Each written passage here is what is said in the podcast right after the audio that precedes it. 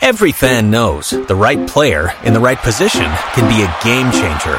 Put LifeLock between your identity and identity thieves to monitor and alert you to threats you could miss. Plus, with a U S-based restoration specialist on your team, you won't have to face drained accounts, fraudulent loans, or other losses from identity theft alone. All backed by the LifeLock Million Dollar Protection Package.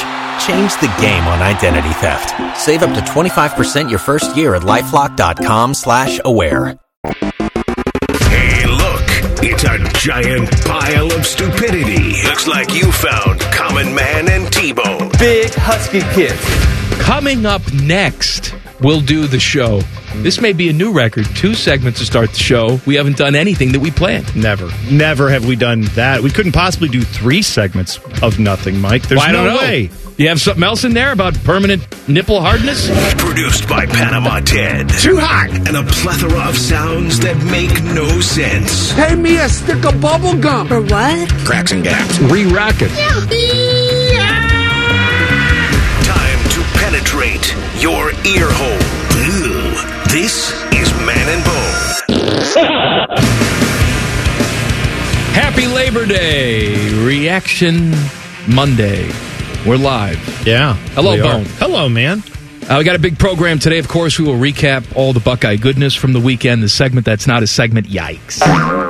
At four thirty-four, Jason's Beef with our guy Jason Stark at five thirty-four. All right. Lots of football. Lots of sweatpants. Mm. T-Bone's got the shorts on today. You did a sweatpants Monday. Usually you reserve that well, for Fridays. Yeah, but federal holiday. Right. If I'm live on a federal holiday, you're lucky I have clothes on at all. You're lucky I'm here at all, honestly. That's right. Teddy's here, too. How was your weekend, Teddy? It's good? Yeah, it was fantastic. Yeah, good pregame show on Saturday. Sounded uh, good? I did, yeah. Our, my broadcast of the uh, network uh, went uh, pretty well. It was like, I, yours did. Yeah, that's yeah, right. yeah, yeah. Yeah, that's all he's talking about. There yeah, you go. I, yeah. Before that, I'm not sure. Game sounded good. Yeah. Everything yeah. everything else. Well, yeah, you know well, once the network started, I, I'm... I was good. Before that, I don't know. Game sounded good. Listening to Paul and Jim, uh, some of the action in the game, not no, no. again, their call what was you, great. What are, you, what are you bringing down my buzz for? What I'm just saying, we didn't maybe get the offense no, we were no, looking be, for. Be quiet. We I'm going to start positive. Okay. All right, here's, here's my positivity. All right. Um, I was running late. I had gone up to Akron to visit my sister on Saturday. Well, isn't that nice? So Good I job. had to catch the first half hour of the game on the air. Yeah. You know, on, on the radio, here on the fan. And that's not a bad thing. I just like to be home and in my own little room because I have to watch the game by myself. Yeah. But I'm listening to the game and Paul and Jim. And I told Paul this. Um, Paul's never allowed to go away. The sound of Paul makes me happy. Mm-hmm. You know, even, even if things are not as what they sh- as what they should be. Things are not as they should be. With the offense not moving the ball, or perhaps it's not the result that you want, Paul makes everything sound better. So there's my positive moment yeah. today. He, you know what? I agree with you. It is enjoyable to hear Paul and Jim back on the air, and Matty Andrews, too, on the sidelines. Hearing all three of those guys together again warms my little Matty, Buckeye Matty heart. Matty and Jim, I don't care about. Paul. okay. Paul. Yeah, you go my tell guy. Jim Lachey you don't care no. what he sounds like. Jimmy, I do. Jimmy knows that I love him. I love Jim. Jim's not allowed to Jim leave Lachey, either. He's great. What are we going to do? Oh, man. I'm you and I you. are going to be on the call. No. No, no, no. No's right. Me, no, likey. No, no, no. Back I, to you. I would do it. They no I'm likey. Saying, that's what I'm saying. You and I would just be me likey, me no likey. Bad. Chip. Flip. You turn on the radio. It's like, no one has spoken in six minutes. Oh, yeah. Man and Bone said they were going on a strike. Mm-hmm. That's right. Until the Buckeye offense showed up. Also, until we get better food in the press box. We would also oh. have, like, commentary on that. We would say, why are the uh, away broadcasters, they got some food we didn't get. We're and not going to talk anymore. Why are the bathrooms not working? That's right. Yeah, we'd have those questions. Why Cause, is cause why Because we clogged them? No. Probably. Somebody else did. Yeah. Why is in D R, the stadium? It was why an entire stadium. D R Railsback shirtless and just, like, smearing war paint on his face? What's going Reciting on? Reciting lines from Braveheart. Anyway, I started the season with Paul and Jim and Matt in the car, and I enjoyed it very much. Yeah. So there's that aspect of it. Uh, then I went home and watched the rest. Buckeyes win twenty-three to twenty. They beat Indiana. We talked about it last week. This Indiana team is bad. All right? Yeah, they well they they didn't have quite as many transfers as other schools we've seen, but they had like thirty transfers in this no, year they, because they they have no clue what to do. They had a lot of guys that were bad or left, so they they are looking for answers as much as anybody in the country.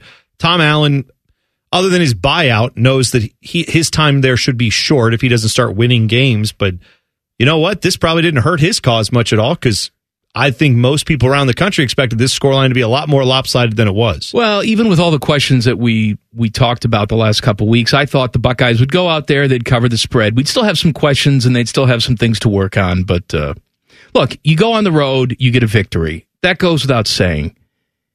They win the game by twenty. We can look at the defense. I heard that's some a, people say, well, good. Yes, they're fixed. It's like, all right, if, if you think so.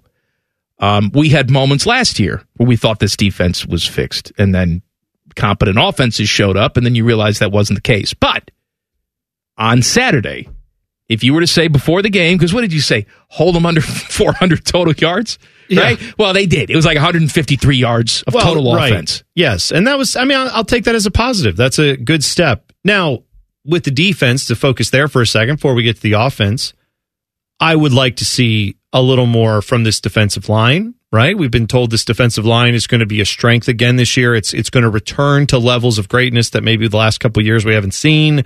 We're going to see this defensive line really become a force again, and that's plenty of time for that to happen. I think uh, J T Tuimoloau had a good year, or good year, good game, so that's a positive from him, seeing him get in the backfield a little bit. Sonny Styles flying around making plays, but yeah, we're we're going to need to see this defensive line especially get a little bit more push. And I know Sonny Styles isn't on the defensive line. I'm just saying we need to see a little bit more from them because of the fact that I don't think this is the best offense you're going to see. This no, ain't the best no. offensive line you're going to go up against. They had two quarterbacks. As much as we have a quarterback battle, they got a worse one there because they just don't know what to do with their quarterback. No Likey position. Brendan Sorsby? No, no well, Likey? You know who else didn't Likey? Tom Allen was like, nope, bad. Move him out. Let's get the other dude in. And then no, they, they had no answers. They had no idea what to do. No. So Indiana's offense not being great, Ohio State's defense slowed that down, made sure they did not do anything silly or ridiculous. That's good. That's the first step towards being a good defense, is taking care of business against the inferior opponents. We gotta, we gotta. I think gonna have to have more from them if we're gonna do that against the best offenses they face this year. But that's a yes, long way now, away. Now, can you do this consistently? You're yes. right. We've we've seen sure. this Buckeye defense even against bad competition, give up big plays and have moments that they would like back. You really didn't have any of that on Saturday. Indiana had no chance. Uh, the Buckeyes sort of played offense too, like they knew that Indiana was no threat offensively because right. there wasn't a real sense of urgency. I don't think. You know, I thought we would see more of Devin Brown. I saw that uh, Ryan Day said after the game that he wishes that we saw more Devin Brown. Okay. You could have done that. That's one of my favorite things. And it happens every year. College football coaches across the country saying, yeah, I wish we would have done this a little bit more in this game. Right. You're in control of that. No, I get, I, I, I get what you're I know saying, that though. Things take over. Things get out of right, hand you, and you're not. You're not in your element, or something goes awry, and Thing, suddenly right, things yeah. change. But my, my biggest fear going into this game and this season was that you didn't have two quarterbacks that were just so good. It was tough for Ryan Day to make a decision. You had two quarterbacks that weren't very good, and that's why it was tough for Ryan Day to make a decision. Now, I know we're at week one, but guess what? This is what we're paid to do. Watch the game and then tell you what we saw. Did at any point in that game you see quarterback play that you thought was exceptional, even for a moment or two? I didn't. No, I'll tell you, I saw a couple moments for Kyle McCord, and one of them was the one that got taken back, the uh, touchdown throw to Marvin Harrison in the third or fourth quarter, whenever that was, second half. I think it was fourth quarter. Yeah, nice throw. I thought it was. I thought it was. If I'm not mistaken, I thought it was a, like a cross the field type of throw that had some distance to it, and he had some nice zip on that pass. But he had, but Marvin Harrison Junior had stepped out of bounds, didn't reestablish quickly enough, so they threw the flag. Right. Touchdown comes off the board. I think he, that throw and the one right before it, he had a couple that were some zip to it that made me say, all right, that's now that's arm talent. That's someone who's a little more confident and really stepping into the throw. My concern is, I hope that this goes away. I hope it's not, oh, we only see that a couple times a game, and a lot of the times Kyle McCord is panicking and not sure what to do with the football. Because it did look like it wasn't quite as clean and as sure as he'd like it to be. Well, what surprised me, you know, is that, you know, I thought if anything, Kyle McCord would go out there and he would make the simple, steady throws. And even Ryan Day said as much. You know, that Kyle McCord has done enough from a consistency standpoint to get this nod. But a lot of the throws that he missed weren't necessarily the huge throws down the middle of the field. They, they were sort of the out routes, the timing routes that we just become so accustomed to with Justin Fields and C J. Stroud hitting those things. You know, for years, whenever we had a game like this, where it wasn't great quarterback play, the first line of defense, and I think unfairly so, would always be, well, I mean, what are you going to do? The receivers just weren't getting open. You, listen, this is the best wide receiver room in college football. Mm-hmm. This is the best wide receiver room potentially in the history of Ohio State. You cannot tell me that that was the case on Saturday, that all of a sudden Marvin Harrison said, nope, I think I'm comfortable catching three balls for, what was it, nineteen yards? Yeah, right. This, I'll tell you, man, what what worries me a lot about this. Two balls for eighteen yards, sorry. Yeah, I'm I'm worried about this offense because of the offensive line, as much as I am the quarterback situation. If you had a veteran quarterback who'd been there, done that, proven it, C J. Stroud had another el- year of eligibility and he wanted to stay in college, didn't want to go get drafted top five, I would feel less worried about the offensive line being a little rough because I think by that point, you've played a year or two of college football, you know how to handle that, right? You know how to read the field, see the blitzes that are coming, get rid of the ball, make your checks. Those type of things a veteran would do, Kyle McCord isn't doing yet. This offensive line is not doing him any favors because he was getting some pressure. And what worries me is when he had a clean pocket, got some confidence, and had some time to throw, he made nice throws. When it was all breaking down around him, he looked panicked and flustered. That's going to happen more when you play the better teams. So unless this, I mean, to me, as big of a key for this year is, if this offensive line can improve quickly, hopefully that helps Kyle McCord or whoever ends up playing quarterback improve quickly, because right now that's not the standard I think you're expecting for this offense. This isn't there. There are plenty of games where, you know, they'll win by twenty or more, and we come in on Monday and I yell and scream and say, if you don't pick this up, you're not going to beat so and so, right? Because we tend to look down at the schedule and project what's going to happen. This isn't one of those games for me where I come in and just start screaming. I just saw a lot of things that worried me, and they were things that have been worrying me since spring ball.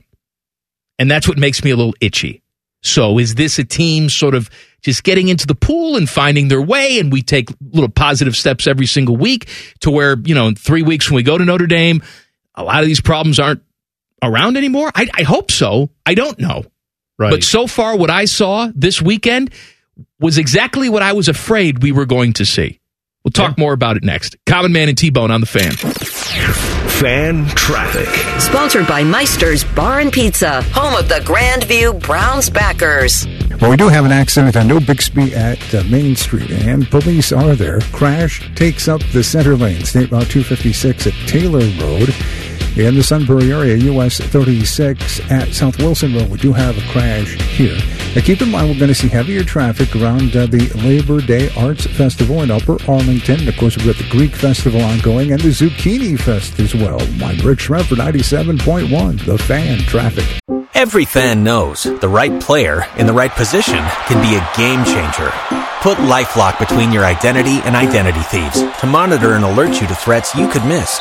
Plus, with a U S based restoration specialist on your team, you won't have to face drained accounts, fraudulent loans, or other losses from identity theft alone.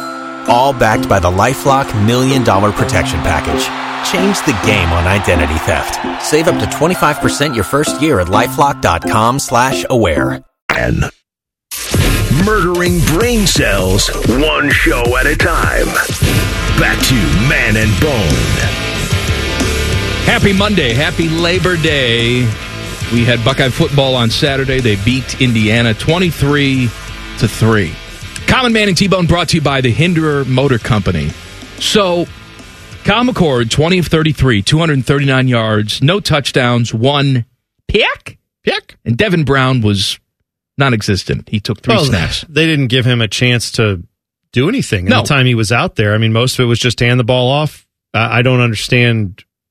That is what also worries me with this Ryan Day situation at quarterback. If you're telling me that you've got two guys who are so good and they just barely separated at the end, but he didn't feel confident, clearly, in calling anything for Devin Brown to throw the football. It didn't seem like, I, I don't understand well, that. And, and here's, look, I said this on Friday. If it were up to me, if I were making the decision, I would have let Kyle McCord play the entire game.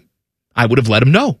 Yeah. This is your game. No looking over your shoulder. None of that. It's your game. Go out there. But that's not what Ryan Day did. And even after the fact, he said, yeah, I wanted some more for Devin Brown. Now, if he would have come out and said after the fact, yeah, you know, we decided it'd be best just to give Kyle tons of reps, and then maybe next week we'll give Devin Brown tons of reps, and then we can make a decision based on that.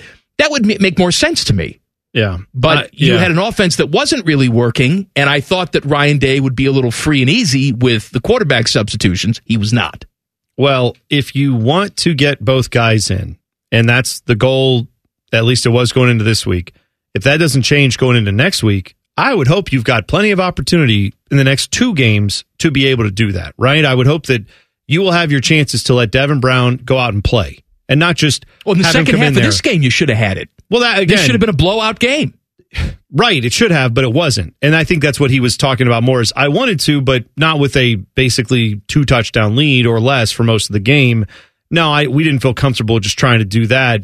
I, I, I get it. Unfortunately, that's that's where this team is right now is they wanted to go out in week one on the road in the Big Ten, even though it's Indiana, and just get the W, and it really doesn't matter how pretty it is. And and that's a not... That's not wrong to think that way. You don't need style points this early in the year. You are Ohio State. You've proven it. You know the games you have to win, and you know the games the eyeballs are on. In the meantime, it doesn't hurt in these next couple weeks if you can rack up points and show people, yeah, this is a pretty formidable offense. You need to build that confidence. But I'm not. I I think almost this this first week was let's just get through it with the offense and see what we have, and then we'll go forward from there. I'm very curious to see how Ryan Day approaches the next two games offensively with both guys. Not clearly, I don't think Kyle McCord took the reins and said, this is my job. Everybody else no. can wait. Now, look, there was never a chance they were going to lose this game. At least I didn't think so. But I wanted to see a little bit more. Here are the questions I had before the game. You tell me if those questions have been answered for you. Okay. Okay, or at least are on the pathway to getting answered. Um, defense, right? What's it, what's it going to be? It's yeah, and I look. You can't complain with this performance. Now, can they work on it, and can they build on this as the season goes? That's the big question. But one week into the season, that's that's a win. To right? your to your point, what else? At this point, I don't know. You couldn't have asked for much else no. from this defense in week one. I expected to get better, but this was a solid week one. You performance. Didn't give up huge chunks of. What was the longest play they had? Was it um, twenty, twenty-four yards? Yeah, was the longest yeah, play they had. Right. You know, if you were to tell me that before the game, I would have said, "Sign me up." Sure. You know, just not huge chunks of yards, not stupid penalties. They pretty much did everything well. Defend the pass, defend the run, got out of their own way. I have nothing to say about the defense. Now let's build on that for week two. So that's the one thing that I say, yes, we got some good results. Did you find out if you had the makings of an elite level quarterback on this roster? Hmm. I don't think you I, I don't think you got an answer on that no, quite yet. No. Clearly there's some some moments, like I said, for Kyle McCord, but it's not it's not a finished product. Who is the running back of choice? Is it Travion Henderson? Chip Trayanum, based on well, what I saw. Okay. And I mean, Miyan Williams, Williams when, scored two touchdowns. That, that's what I mean. So when the offense was down there and had a chance to score, Miyan Williams was getting the call. I'm just saying, of all the guys, Chip Trayanum looked like the one who, when he got the ball, looked the cleanest to me of the three guys. But yeah, I mean, it, it it's that's still a question mark as far as who the main guy is. And answers, we may not have a main guy. This this may not be that type of offense anymore where you have a steady Eddie person that you throw the ball to twenty times a game and they're just good for a buck forty to a buck eighty. And that's and sometimes you get two hundred out of them. That I don't. Maybe that's just not what we should expect in college football offenses, or at least in no, this one. But we can't. You know, we can't expect against a bad team just some chunk plays. Yeah, that's fair. And, and we didn't right. get a ton of those. Okay, that's fair. We had questions about the kicking game. That was that was fine, right? Yeah, I'd say so. Uh, return game kept them in check. As a matter of fact, they killed themselves. Indiana did with mm-hmm. horrible penalties on yes. kickoff returns. It seemed like every single possession they were starting on their own ten-yard line. Yeah, I, I feel like overall special teams didn't do anything to disappoint. I thought they did reasonably well. Yeah, I'll give you that. Play calling. Um, do we look at this and say it was a little bland, left a little bit to be desired because the play calling wasn't very good, or because Ryan Day just wasn't very comfortable with what he was seeing from his offense? Yeah, I definitely get the vibe from what we saw. I definitely think it was bland. I think it was purposefully bland because he doesn't want to put guys in spots. He Ryan Day has to know this part of it, right? He knows what he's evaluating. He knows what he's looking at. He knows if, if no one's paying attention to Ohio State football and it's just Ryan Day evaluating players and they just play these games and the record shows it later and you don't have to watch it on T V and no one gets to talk about it like us, he probably does things a little bit differently. He might have had a little more confidence and let Kyle McCord go play. I think part of the conservative game plan there is to say, if this guy throws two picks in the first half, this could undo his Ohio State career. Yeah. Right? If I put this guy in a situation where I'm asking him to make big throws, you can have a bad half and recover from it normally at most places. At Ohio State, when there's a quarterback battle, you go out there and throw two picks in the first half. They may, like, again, second half narrative, by the time you get off the field, it's why is this guy even at Ohio State? He shouldn't even be here. And I'm not saying that's right. I'm saying Ryan Day probably has to account for that when he thinks about how much do I want to roll out the offense with these new quarterbacks. Do I want to put them in situations where they're going to fail that badly, possibly? Now, that make of that what you will. I'm just adding in maybe the conservative nature of the play calling is partially because he doesn't have faith in these guys, but also because he doesn't want them to just shoot themselves in the foot so much they lose confidence and then they never recover. Did the offensive line instill confidence in you? No. No. It, it, Dude, that's a work in progress, too. You know what was worse for me? I saw some people talking about, you know, Kyle McCord didn't have a ton of time back there. I thought he had an okay amount some of the time, but run blocking for this team, I that was what surprised me more. I didn't think we got nearly that. How many times you see a running back for Ohio State get stopped in the backfield? I, a handful of times, at least, that happened against Indiana's defensive line. Yeah, which, who, was, who was the guy? Who was the guy for them, Teddy? Number forty-four? Was that who it was? I think he was a transfer. Yeah, he, they had a lot of those guys. He was yeah. uh, well, the whole team's a transfer, right, for the most part, but he was getting in the backfield and disrupting things. Mm-hmm. Yeah, I'm saying so. That's something that clearly needs work to be able to handle that and get better pushes in the running game. I mean, I know this is not going to be probably a run-heavy offense, but you want balance, and you certainly want teams to feel that threat. If I'm every defensive coordinator coming in, until they prove otherwise, I'm run blitzing. Aren't you? Yeah. Like, I'm I'm, I'm taking off and saying, let's see if you can run the ball on us. And sure, I'll test your quarterback's arm. Maybe he can beat us down the field. I know you got great wide receivers, but we're going to sell out, stop the run, and see if you guys can beat us with his arm.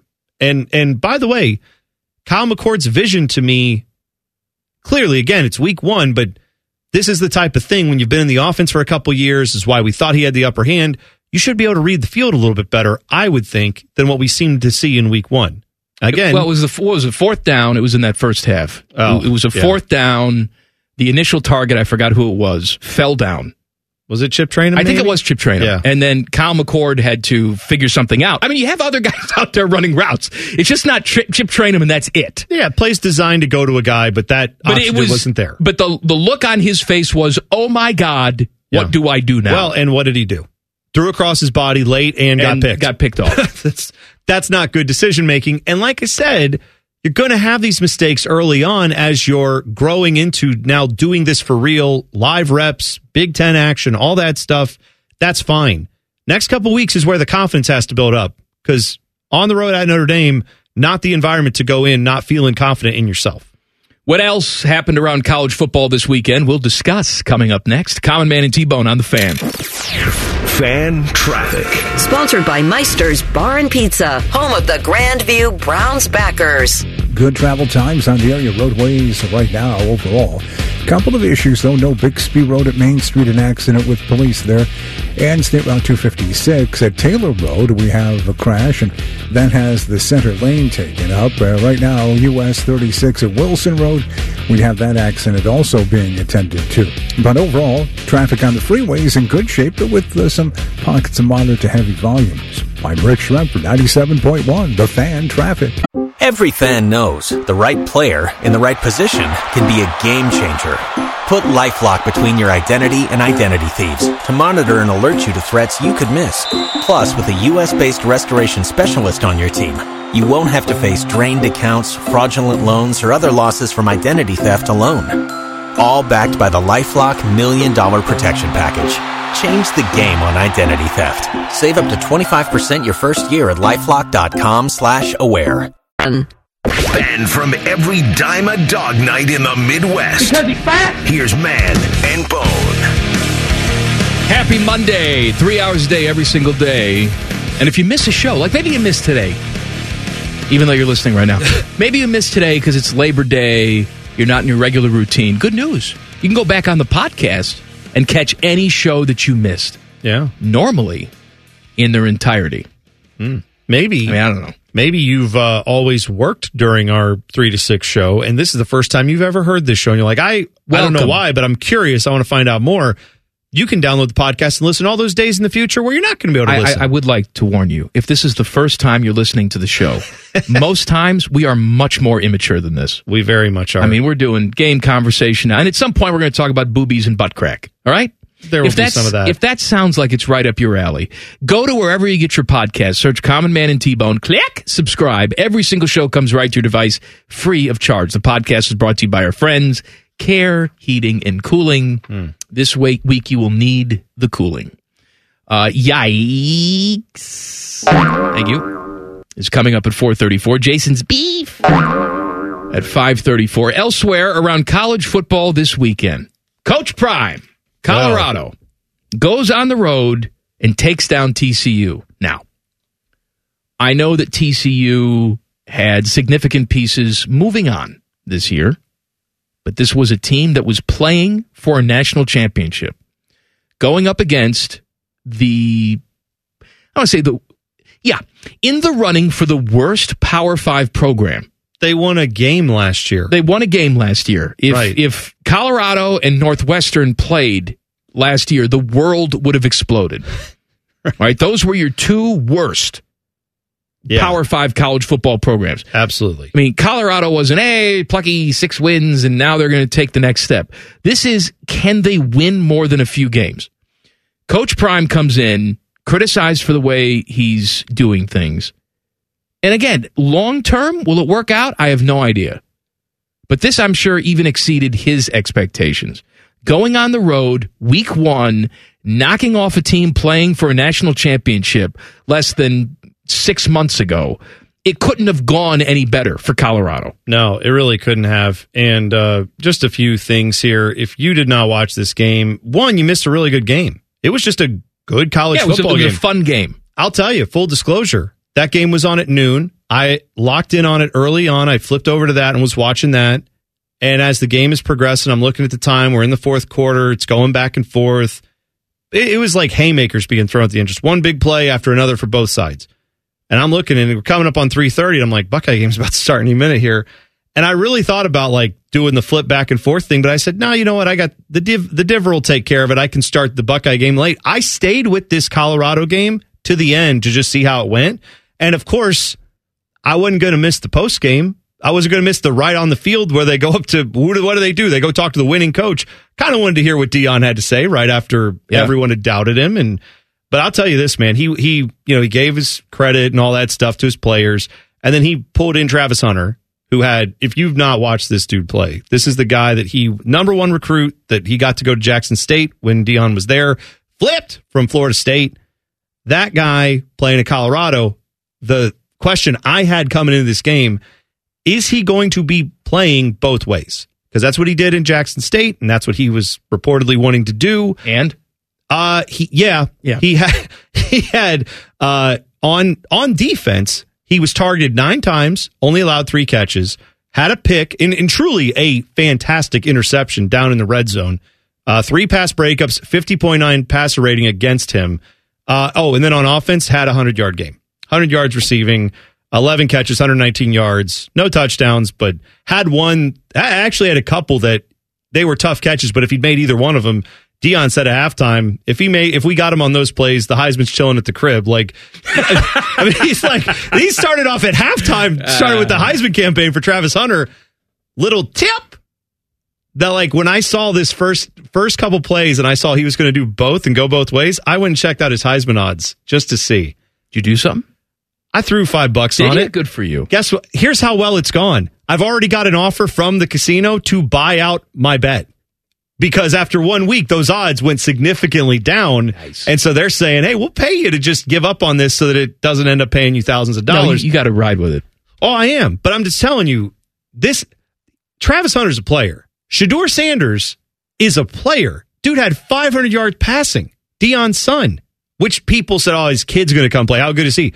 I don't know. five hundred yards? They've I- not... Set a school record. On Saturday, good. Right. Maybe he won't be the rest of the year, but uh, now the narrative I've seen that's that's come out from some of the people who were doubting, and rightfully so, right? It's a little curious what Deion did. His kid's going to play quarterback. He got this recruit that's going to play two ways. How's that going to work? The thing I've heard now is, yeah, but even with those two guys, he doesn't have anybody else. He got a bunch of Just a bunch of just a bunch of guys that are going to fill out the rest of the roster. That's who all these transfers they, are. They won one game last year. Right. No, I'm saying before this game, the question was, how's he going to do against, you know, in the trenches against T C U? How are you going to fill out the line there? How are you going to do that? What about, you can't just have a great quarterback and a great receiver who also plays great corner. That can't be your entire team. And guess what? It's not. He, he went out and got a coach last year. Was it the dude from Kent State, I believe, that he got, who was a head coach? Turned him in the offensive coordinator. That guy's offense looks awesome. Maybe after some tape gets out there, other teams will be able to adjust. But I'm telling you, this is not this is not Colorado going to the national championship. Far from it. But if you think Colorado's like gonna, this was a flash in the pan. Oh, they won a game. That was lucky. No, like they're they're a good college football team that's probably going to win a few games this year. I don't think they're going to be a national championship player. But that's you no, know what, though I was, for one year. I was talking to somebody about this today because uh, you know Florida State beat L S U. We'll talk about that a little bit more later on. And someone was saying to me, you know, college football is more fun when Florida State's good. And I think that has something to do with the age that you are, right? Yes, like if you grew up in, right. in the nineties and you know you start thinking about Charlie Ward and some of those teams that Florida State had, and I get it. You like the some people really like the uniforms. I saw Schlegel was on Twitter talking about the uniforms.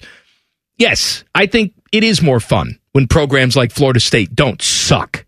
I think it's also more fun when a character like Coach Prime can walk in and win some games and ruffle some feathers. Yeah, I think I it makes college you. football fun. What are you rooting for here? Are you really sitting down saying, "Oh man, that Coach Prime. I'm rooting for T C U. No, I'm rooting for chaos." Oh, yeah. I don't know about you. I'm rooting for chaos. If it so happens, it won't. But if it so happens that Coach Prime walks right into Power five football and goes and wins the Pac twelve? Yeah. Are you kidding me? What a well, story that would be. I mean, and not to get too deep on it, but a lot of people said, well, he can't, he did it at the H B C U level, right? But how's he going to do it at Division I? Well, you tell me. He just took the coach of the year out and said, yeah, let's go, let's go dance. And guess who came back? I'm just saying, like, he went up against Sonny Dykes, who had this team T C U last year, flying, got him the national championship game, right? I mean, did a pretty hell of a good coaching job last year. Coach Prime came in, and they even said before the game, Sonny Dykes was like, yeah, we like hearing all the talk, but my guys want to play. We're ready to play this game. All right. Okay. And what happened? I'm just pointing out, it was a very interesting thing that Deion wasn't given a shot by a lot of other schools to try this. And right, he didn't have a ton of coaching experience. Guess what? Colorado took a risk, and it's only a short time of reviewing the returns, but the returns look pretty good. I want I want chaos. I want my team to win by eighty, but yeah, I want chaos everywhere else. Yeah, I don't want my big team no, to no, have no. chaos. I want I my want team to be boring. But, but to your point about this game, you know that I'm a flipper. I like to flip around. I like to check out other games. Yeah. Like normally, even though, you know, who cares about the actual opponent? You had your head coach gone, your offensive coordinator gone. They're the hated rival. I'd flip on Michigan. Mm-hmm. Hey, what's going on? But you know what? I didn't flip on Peacock once. You know what?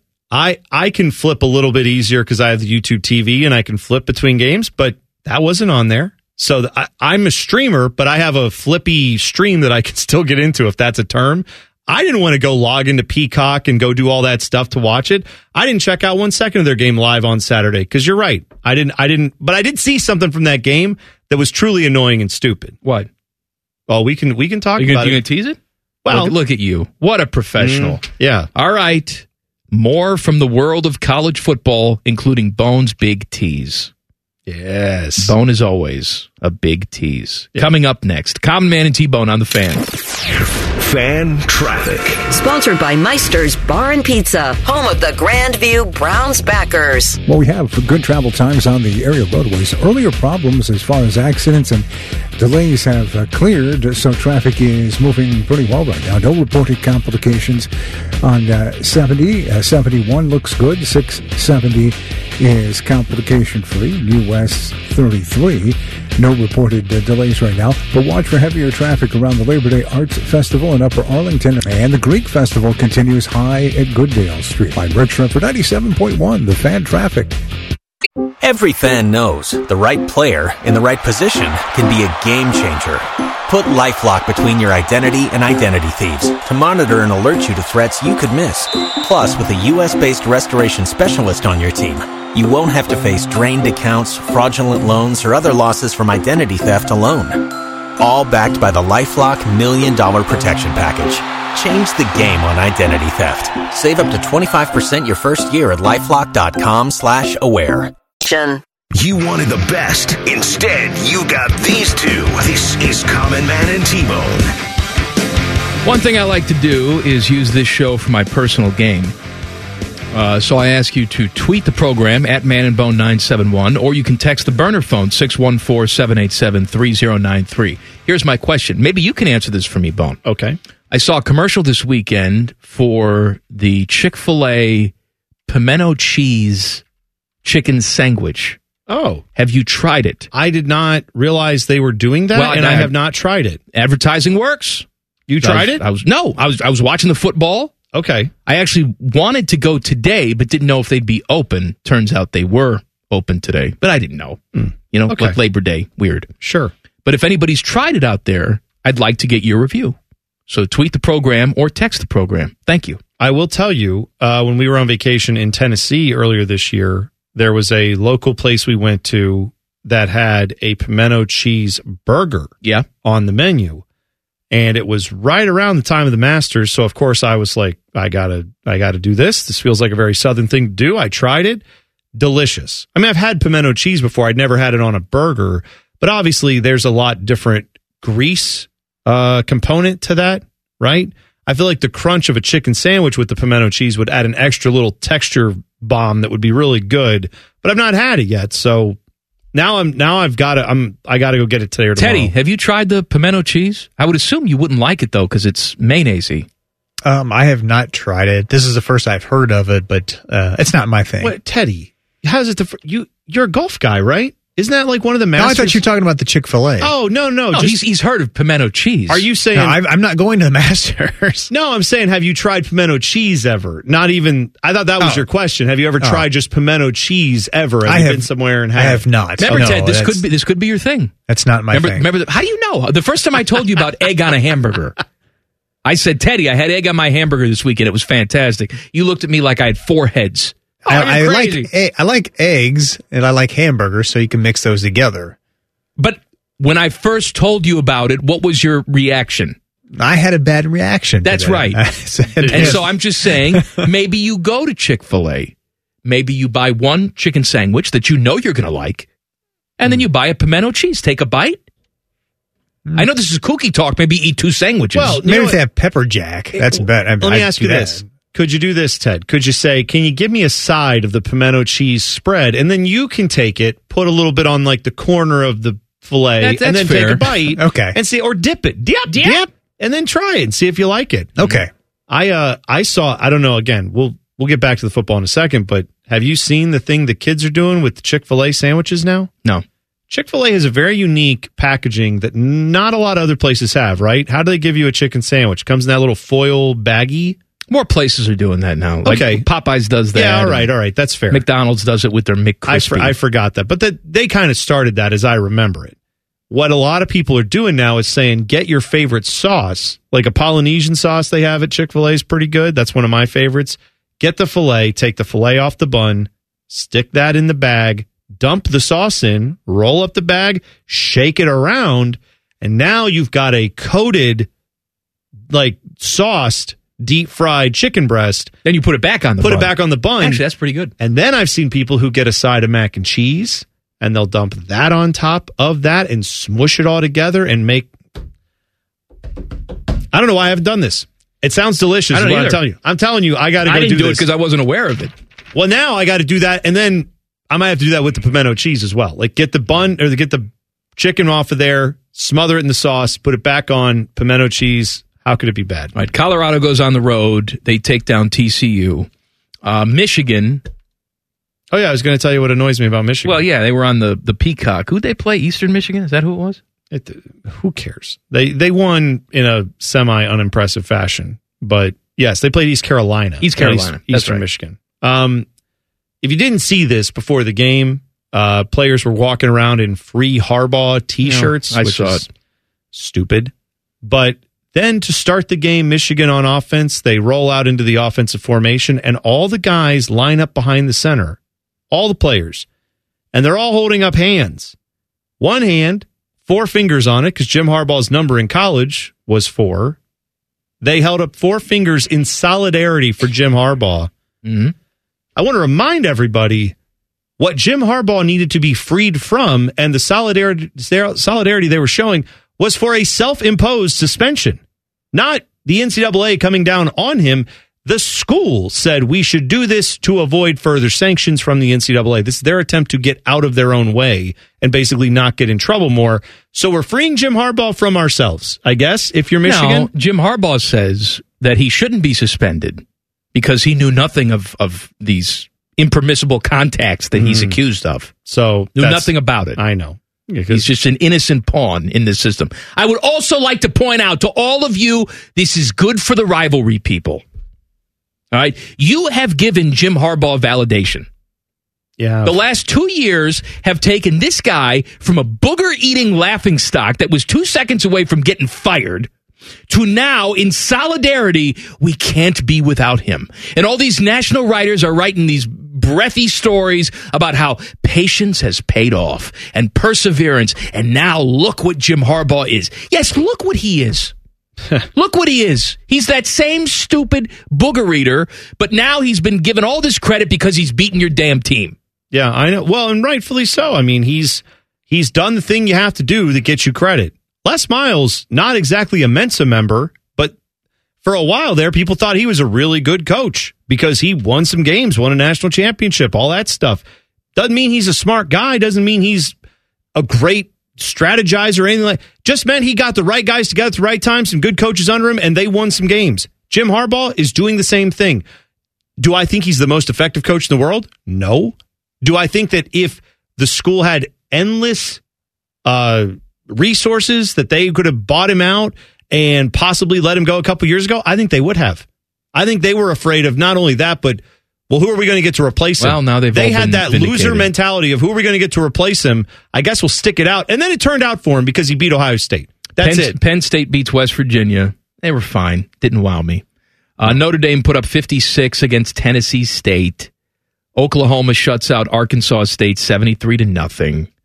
North Carolina beats South Carolina. And I have a, a wonderful quote from Desmond Howard. Where is that? So oh, Desmond yeah. Howard, is, again, this guy.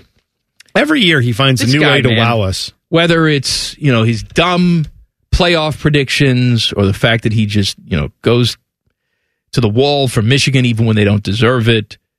So he's, what they did uh, game day from there, yeah, right? No, they did it at, uh, at Bank of game. America right. Stadium. Yeah. In so Charlotte. It, in Charlotte, where it was North Carolina and South Carolina. Here's what Desmond Howard said on the broadcast. I'm familiar with the border battle, Ohio State and Michigan fighting for Toledo. Okay, if that's what it is. Sure. Um, but he said about this game, South Carolina, North Carolina, this is another level. okay. Okay. All right. Um, first of all, it, the absurdity of that, just from an emotional standpoint. Um, and, and you could just tell, what was the rating for that game? I'm sure oh, Teddy can go sure, look it I'm up. I'm sure it wasn't great. But I, I guarantee you it wasn't the highest rated game of the week. I no. guarantee you. I guarantee you television networks not falling all over each other trying to figure out how to showcase this matchup and get it as one of the top-watched college football games across the country because they know it's not possible. You're really going to tell me two schools that have played fifty-nine times since nineteen oh three. You know what the all-time series is, by the way? I had to, I had to look this up. What is it? Uh, Tar Heels lead thirty-five to twenty. Oh. And there's been four ties. Yeah. But you're going to tell me that this, that series, this is coming from a Michigan guy? No. Is bigger than Ohio State and Michigan? Get out of here. No, you know what it is? Moron. I, I know exactly what it is, because I think sometimes, even I've been guilty of doing this in this business, where you get into a moment, you get caught up in the hype. Well, he's out there right, at an fine. event. I'm saying that's what it was. He's, right. he's out there at an event, he's hyped up, and then all of a sudden he says something that probably, I'm guessing, I'll even say Desmond Howard, as dumb as I think he's been on T V before, I think he would come back and say, yeah, I, that's actually not accurate. I don't really feel that way. I got caught up in the moment. I said something stupid. That's not maybe, accurate. Maybe Herbie can do it for him. That's right. How did the weekend fare for the Big Ten? We'll discuss coming up next. Common Man and T-Bone on the Fan. Fan Traffic. Sponsored by Meister's Bar and Pizza, home of the Grandview Browns backers. Well, we have uh, good travel times overall in the area freeways right now. With the two seventy, the outer belt moving well. No reported delays here. seventy and seventy-one. No complications. six seventy and U S thirty-three looking good. On Winchester Pike, south of Refugee Road, we do have an accident reported here. And uh, police on the scene getting that uh, cleaned up. And remember, we have the Greek Festival continuing until five today. And uh, the Labor Day Arts Festival will be going until six. By Rick Schrepp for ninety-seven point one, the Fan Traffic. Every fan knows the right player in the right position can be a game changer. Put LifeLock between your identity and identity thieves to monitor and alert you to threats you could miss. Plus, with a U S based restoration specialist on your team, you won't have to face drained accounts, fraudulent loans, or other losses from identity theft alone. All backed by the LifeLock Million Dollar Protection Package. Change the game on identity theft. Save up to twenty-five percent your first year at LifeLock.com slash aware. Listen to this show or go to hell. This is Man and Bone. Happy Monday. Happy Labor Day. So glad you're here with us. The segment that's not a segment, yikes, at four thirty-four. Jason's Beef at five thirty-four. Um... Went out to lunch. I went to visit my sister this weekend. Oh, that's nice. She lives up in Akron. Yeah. And uh, it's been a while since I've been up there. And it's it's Akron. It's the same. But I've also realized that, you know, we, we complain about the prices of things. You know, like uh, seventeen dollars for pancakes at North Star. Right. And it's everywhere, man. I was up in Akron. My sister said, let's go to this place for lunch. It was fine enough. I forget the name of it, like Pitchfork or something. You know, very well done, put together. You can tell they spent a lot of money yeah. on the interior of this place. And again, I'm in Akron. Not even downtown Akron, suburban Akron. Suburb- right, next suburban to, Akron. Right, right next to the highway. Yeah. They got, you know, sandwiches, yeah. Italian sandwich, fries, burger, fries, cheesesteak, fries. I got a burger and fries, twenty-two dollars. Oh, yeah. Yeah, it's twenty dollars, twenty-two dollars. It's happening, man. I think I think we've I think the restaurant industry has largely figured out the like, hey, everyone is aware that inflation's a thing, even though inflation's come back down. Now it's like, yeah, but we can keep our prices up here because everyone's just going to still come out and pay. But you no, know what, what's interesting though is that, you know, everybody who was in this place, they were dressed like they were out for the night in Manhattan. Oh, really? It's like you're at a restaurant in Akron. We're all eating twenty-two dollars burgers, and you got product in your hair like you're going out clubbing. What the, it, what the hell are we doing? I was going to say, is it prom night? But it's like early no. September, so of course not. It's not that. I mean, I don't know what that is. They That's weird. Old people. Old people. I know what you they mean. They were in their thirties and forties. They were, yes, right. There's your. It's not There's, like a seventeen-year-old was there. Yeah, but people are dressed up to go out. Well, you know what? I guess that's encouraging. People are... We don't want people dressing down so much that they get in there and they're like, yeah, hi, it's me in my, like, you know, G-string and T-shirt, and I gave no thought to what I'm wearing. It's like, well, don't wear that outside of your house. It's a little creepy and weird. But, yeah, I'm, I'm with you. You got to, to me, I feel unrelaxed if I walk into a place and everyone is dressed up like it's a formal. That would that would put me on edge, even though I know that there's no reason to do that at, at a place like that. It's just a sandwich place, like you said. Well, and look, I we talk about uh, uh, Wario's over by the arena. Yeah. You get like a cheesesteak there, like eighteen dollars. They're not cheap. Uh-huh. But also, two regular people should be able to eat one of those things. It's a huge sandwich. Right, it's it's, it's yes. on a huge loaf. It's on one loaf of bread. Huge loaf of bread, and it's a huge amount of quantity of meat right, now, and cheese I, and everything else. In I there. am a fat ass, and I will eat the entire thing myself. Be- that's just me. But two normal people right. can go in and split a sandwich. But even if you're not, you're paying eighteen dollars. You're getting a huge ass thing. Sure. I could have eaten three of these hamburgers for twenty-two dollars. Oh, really? It's not like you're saying to yourself, oh, I don't know if I can finish it. Look at no. all this food. Yeah. I don't know what that is, man. I do know that uh, when we were talking about North Star a few weeks ago, when we brought that up, I found out. So uh, my my wife's cousin works at a North Star. All right. And apparently word got around because she had heard people in the office or people in the office, people back in the, you know, kitchen area were talking about like, yeah, they were talking about it on Man and Bone. So then she was like, she didn't hear the show, but she was like, what were you guys saying? And I said, oh, just nothing. Just talking about how expensive I said, it is. I said, food's good. Yeah. Food's good. I'm sure all you make a nice living wage. It's a great place to work. I distinctly remember. I'm paying seventeen dollars for pancakes. I distinctly remembered though, the orange juice came up and I said, I think it was orange juice was like, what, six fifty or something like that? six dollars. She said, it's freshly squeezed. I said, you're right. Not going to find better orange juice. You're right. That's right. So that's good. Hey, at least you know why you're getting you're charging six fifty. That's if you, right. If you go to a place and like, I don't know why it costs that much, but just does, then that is concerning. At least if you know, and, it's and like, again, hey, that's why it's high who, quality. Who are the idiots here? That's what I the, said. The restaurant's We're paying charging, for it, or we're going me there buying it. By the way, that's what you just said is the biggest part of this. ninety-five percent of people are not complaining or anything. They're either not going in the first place or they're going, going, this is a little pricey. And then they come back next week and the week after and the week after. So if they're not seeing a dip in sales, who am I to argue with what they're charging? But yeah, if that's if that's too much for O J or too much for whatever, then by all means, I get it. You don't want to go there. But they apparently are having no problem selling this to people. How did the weekend fare for the Big Ten teams? I will tell you. So Michigan beat East Carolina. We talked about that, thirty to three. First of all, I just liked how you said the phrase Big Ten. You sounded so despondent that we had to go back to talking about Big Ten football. And I don't blame you because the Big Ten is largely depressing, uh, uh, except I went, for I went, like a handful of weekends a year. I went back and watched portions of these games today. Okay. Uh, so I'll give you my quick thoughts. Michigan, fine. Okay? That you're not going to get quicker than that. Fine. fine. Don't elaborate on fine. I get it. It doesn't need it. Uh, Penn State did not wow me against West Virginia. West Virginia is projected to be one of the worst teams in their conference. Penn State is a top ten team. I thought they'd go out and flex their muscle. They were fine.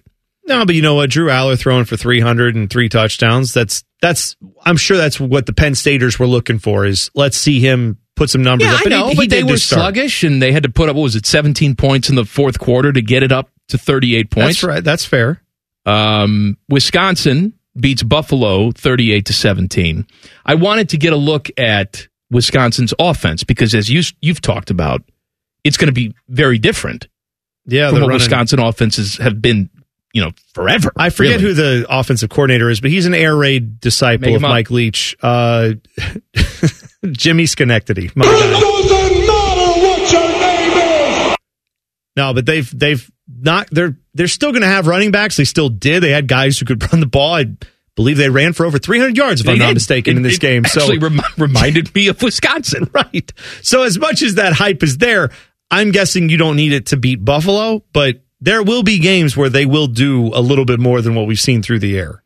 Uh, Iowa beats Utah State twenty-four to fourteen. They jumped out early, scored fourteen points in the first quarter. I don't know how many times last year for the entire year, Iowa scored fourteen points in one quarter. Cade McNamara had a couple touchdown passes, so we'll see what that offense becomes. Purdue lost at home to Fresno State. Bad. Mm, yeah. Uh, Maryland beats Towson. Illinois survived Toledo. They had to come back in the fourth and win that on a game-winning field goal. You know, the Fighting Carrot Sticks did some stuff last year. Brett Bielema came in there and shook the apple tree a little bit. Was that a one-year mirage? Do they have more in them? I don't know. Didn't look like it on Saturday, even though they got the win. Yeah, I'll, I'll say this for, you know, just the Big Ten in general. I'm not I'm not like one hundred percent sold on one week telling me a ton about this, other than when you're struggling against M A C or lower level division opponents. That that does concern me a little bit.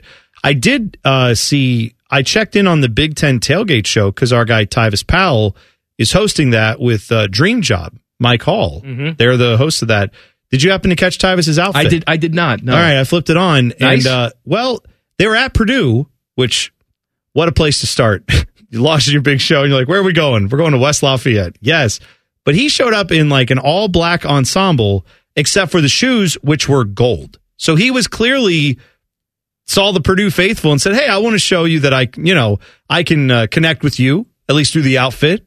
And then they, right off the top of the show, were like, "Yeah, Tyvis Powell, former Buckeye, he's wearing the Purdue colors today, folks. But don't forget." And then they showed the highlights where I think what was that game a few years ago was when Tyvis was playing. He had a bunch of tackles, and I think the Buckeyes won like fifty-three to nothing or some. It was a big lopsided score, and then of course the whole crowd booed him.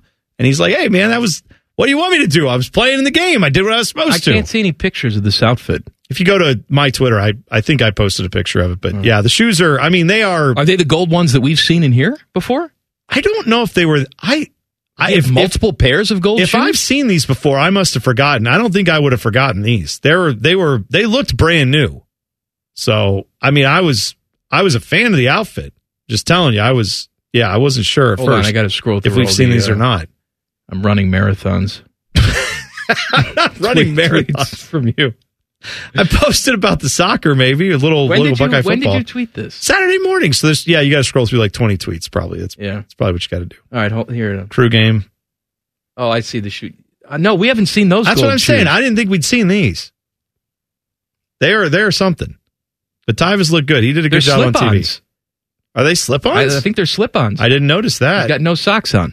All right. No socks, slipping on the gold shoes. All right. Uh, Crew got a nice road win in Montreal on Saturday night. They did. There you go. Taking care of business. They uh, scored. It was four to two, but they got up three nothing and then got a little dicey there. They let in two goals early in the second half, and I got nervous, hey, but they figured it out. You got your three points on the road. That's exactly right, and that's what they need to do. Just keep getting three points where, you know, Montreal's a decent team. They're a playoff, borderline playoff team. So the Crew went up there and got off a team that doesn't score, doesn't allow a lot of goals. They went up there and put on a show offensively. So this Crew team, I think you can say that Houston game last week was a, just a little blip on the radar. Yeah. Not not an, indica- an indication of what this team is. Go look at the last four games. Since they've come back from break, they had the F C game, F C Cincinnati game, Hell is Real, where they beat them, best team in the league. Then they played Toronto. They took care of business there at home. Easy win for them. This Houston game sucked. It was one hundred degrees, and on the road, it's always bad there. Lost that one. Montreal, now they go back. They showed what they can do. I think this team is still poised and ready to go, and they haven't really fully gotten Diego Rossi locked in yet. Wait until he gets going here in the next month. You're going to see this team take off, I think. We have football tonight. We'll tell you about it coming up next. Common Man and T-Bone on The Fan. Fan Traffic. Sponsored by Meister's Bar and Pizza, home of the Grandview Browns backers. Crews are still on the scene of an accident on Winchester Pike, south of Refugee Road, taking care of an accident here. But uh, overall traffic is pretty much moving at posted speeds as we take a look at uh, seventy right now. We're in good shape and no reported delays on seventy-one. Outer Belt two seventy, that is trouble-free as well. And six seventy is in good shape with no major delays to report right now. I'm Rick Shrunk for ninety-seven point one, The Fan Traffic. Every fan knows the right player in the right position can be a game changer. Put LifeLock between your identity and identity thieves to monitor and alert you to threats you could miss. Plus, with a U S based restoration specialist on your team, you won't have to face drained accounts, fraudulent loans, or other losses from identity theft alone. All backed by the LifeLock Million Dollar Protection Package. Change the game on identity theft. Save up to twenty-five percent your first year at LifeLock.com slash aware. Not doctors, not lawyers, and definitely not sports hosts. You're listening to Man and Bone.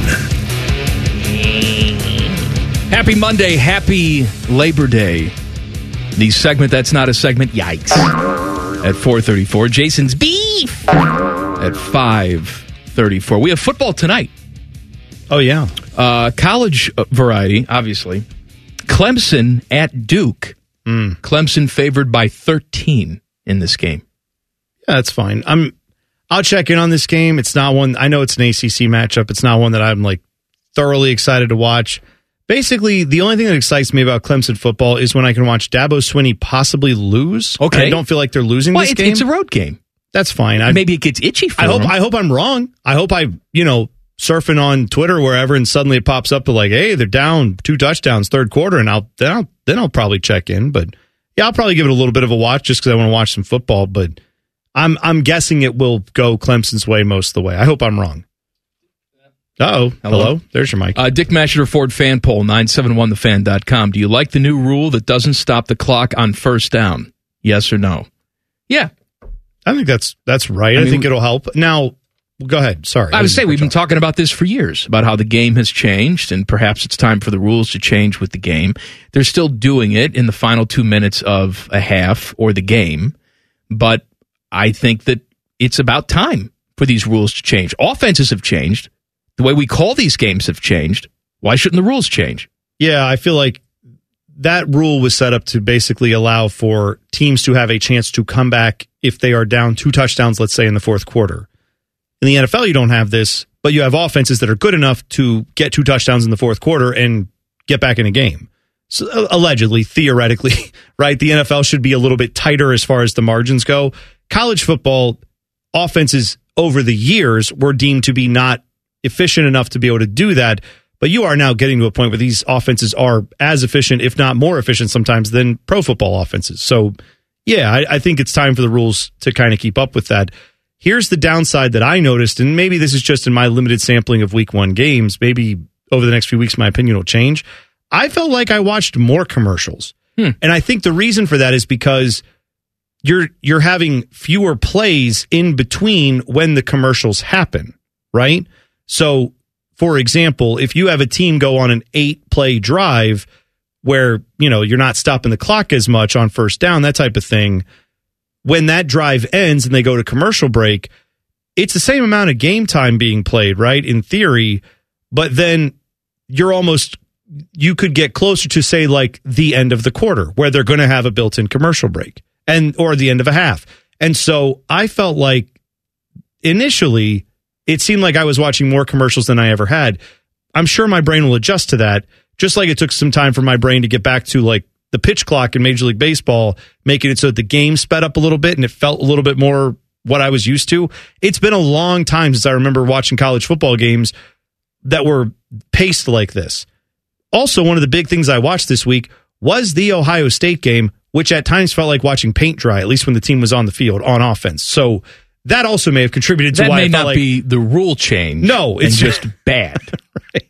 I'm just saying, clearly there were games. Go see, was it Oklahoma that you just said did that to Arkansas State that was like seventy-three points? seventy-three to nothing. And yeah. Obviously Oregon put up eighty points. I mean, there there are games where there definitely were teams still lighting up the scoreboard. I just didn't feel like, and when I watched the Colorado T C U game, it, it felt a little bit more like last year. So maybe that's why. Maybe just more scoring in a game will make it feel like college football has the last few years. I would like to remind people that Colin Cowherd knows nothing about anything. Full disclosure, you and I know nothing about many things. Oh, yeah. And we'll admit that. We'll tell you that. Colin Cowherd is one of the most arrogant people. He, oh. he will throw out these breathy monologues where he says nothing and talks in circles and pretends like he knows what the hell he's talking about. He knows nothing. Now, this weekend he was telling Greg McElroy who he had playing for the college football national championship. He picked Michigan and L S U. Okay. Yeah. I mean, both That's... those are top ten teams, right? This right. is before L S U lost to Florida State, so obviously his pick doesn't look great. So it's not that he picked L S U and, oh, they lost week one, so what an idiot he is. A lot of people had L S U playing in the national championship. A lot of people didn't have them losing to Florida State week one. That's not the reason why I think Colin Cowherd's an idiot. Here's the reasoning for why Colin Cowherd thinks L S U is good. He says, I love the coach, I love the quarterback, and I looked at their schedule, and I think L S U, it's going to be a lot of people knocking each other off. I like L S U a lot. All right, so we have a generic, I like coach, I like quarterback. G- generic, I like quarterback, and I looked at their schedule. All right, fair enough. Good. Now, Good that he did that there, bare minimum of research before declaring them national champions, I want to point more, out. There's more. I think it would be a real story because Brian Kelly was at Notre Dame, and Notre Dame has resonance in Los Angeles. And I think if they beat a Michigan and it was a competitive game, it would be a win for college football. The S E C winning is not bad. The S E C beating Michigan State in the playoff by forty is bad. So if it's L S U thirty-five thirty-three, I've got no problem with that. Okay. So, no, mental gymnastics. Let's let's do this. What does that even have to do with... Brian Kelly is from Boston. Yes. Originally. Originally okay? Northeast guy. Originally yeah, right. from Boston. He coached at Notre Dame. Notre Dame has popularity in Los Angeles. Not everywhere else, just, just in Los just Angeles. Just in L A. That's right. right. Certainly yeah. not as much as, I don't know, Chicago. The third biggest media market in the country. Sure. That Notre Dame kind of calls home. Anyway, uh, Notre Dame has resonance in Los Angeles. And so if they beat a team like Michigan, not Notre Dame, L S U. Yeah, right, right, right. Yeah, be, yeah. but Brian L S U, Kelly. But he's got an attachment to Notre Dame. Right. And just yeah. that mere attachment will get the city of Los Angeles in an uproar. Yeah. If they beat Michigan then in a close game, that would be great for college football. Mm. Um, wonderful logic right there. Makes a lot of sense. Um, I'd also like to point out that Ohio State also has resonance in Los Angeles. Them winning the title would... I like how Los Angeles, too, is the beacon we well, should all be looking that's for. Just, that's just what Colin... half of everything he's ever talked about. Once he moved out to L A and started doing the show out there, suddenly it's, you know, well, in the L A market, I know this when I talk to people here. And that's then what his barometer is for, like, America. Because if it resonates in L A, it resonates everywhere. That's how he looks at life, even though he's on stations in Pine Bluff, Arkansas that get two hundred listens a day. That's where his audience actually lives. He wants to tell them all about L A. Here's the thing that I don't understand, though. Ohio State has resonance in L A. Uh, Notre Dame has resonance in L A. None of this has anything to do with L S U the, yet. Right. Also, none of it has anything to do with who's actually going to win games in your league based on talent. The Dallas Cowboys, no offense, Ted, they have more resonance than any of these teams in L A, I would bet you, because they're the Dallas freaking Cowboys. They're one of the most popular teams in planet Earth. They haven't won a Super Bowl in thirty years. Not because they don't have resonance in L A, because they didn't have players who resonated in the N F L. That if L S U doesn't have guys who resonate in the S E C and can win games, it doesn't matter who their coach is. Doesn't matter that he coached at Notre Dame. Doesn't matter that some guy in L A is like, I know who Brian Kelly is. That's not the question. The question is, will L S U, you called them national champs. Why? Answer, because L A likes them. That and makes no sense. He likes the coach and the quarterback and the schedule. There's that. Not, just not to mention, understand what the let's, argument let's is. Let's say that how L A goes is how college football goes, sure. which is that's what they've never been the said. case. It never will be the case, but let's just assume that's the case. Wouldn't the team that exists in L A, U S C, that was a heartbeat away from the playoffs last year, had the Heisman Trophy winner on the team, who is returning and has a realistic chance of winning the national championship, wouldn't that be a bigger story than Notre Dame by association? Yeah. Brian Kelly and L S U winning the championship? I mean, if we're going to talk about L A and stories... Mm-hmm. Wouldn't the Trojans winning be the story? Yeah, that that would be, Mike. That would make sense to I'm me. I'm sorry, it makes no sense. This guy's an idiot. He gets paid millions of dollars. Okay, right. And and I know he has to know a little bit about everything. He knows nothing is, about everything. This is not even the definition of a little bit. It's a definition of nothing that he knows about college football. Yikes is up next. And T-Bone has promised me a positive I do. Yikes. I have a positive yikes today. I'd like to point out, I'm mocked all the time for positive you yikes. You have been, and I and I will still mock you for it, but I'm going to adopt it today for one exception. All I'll right, yikes that. Is next. Common Man and T-Bone on the Fan. Fan Traffic.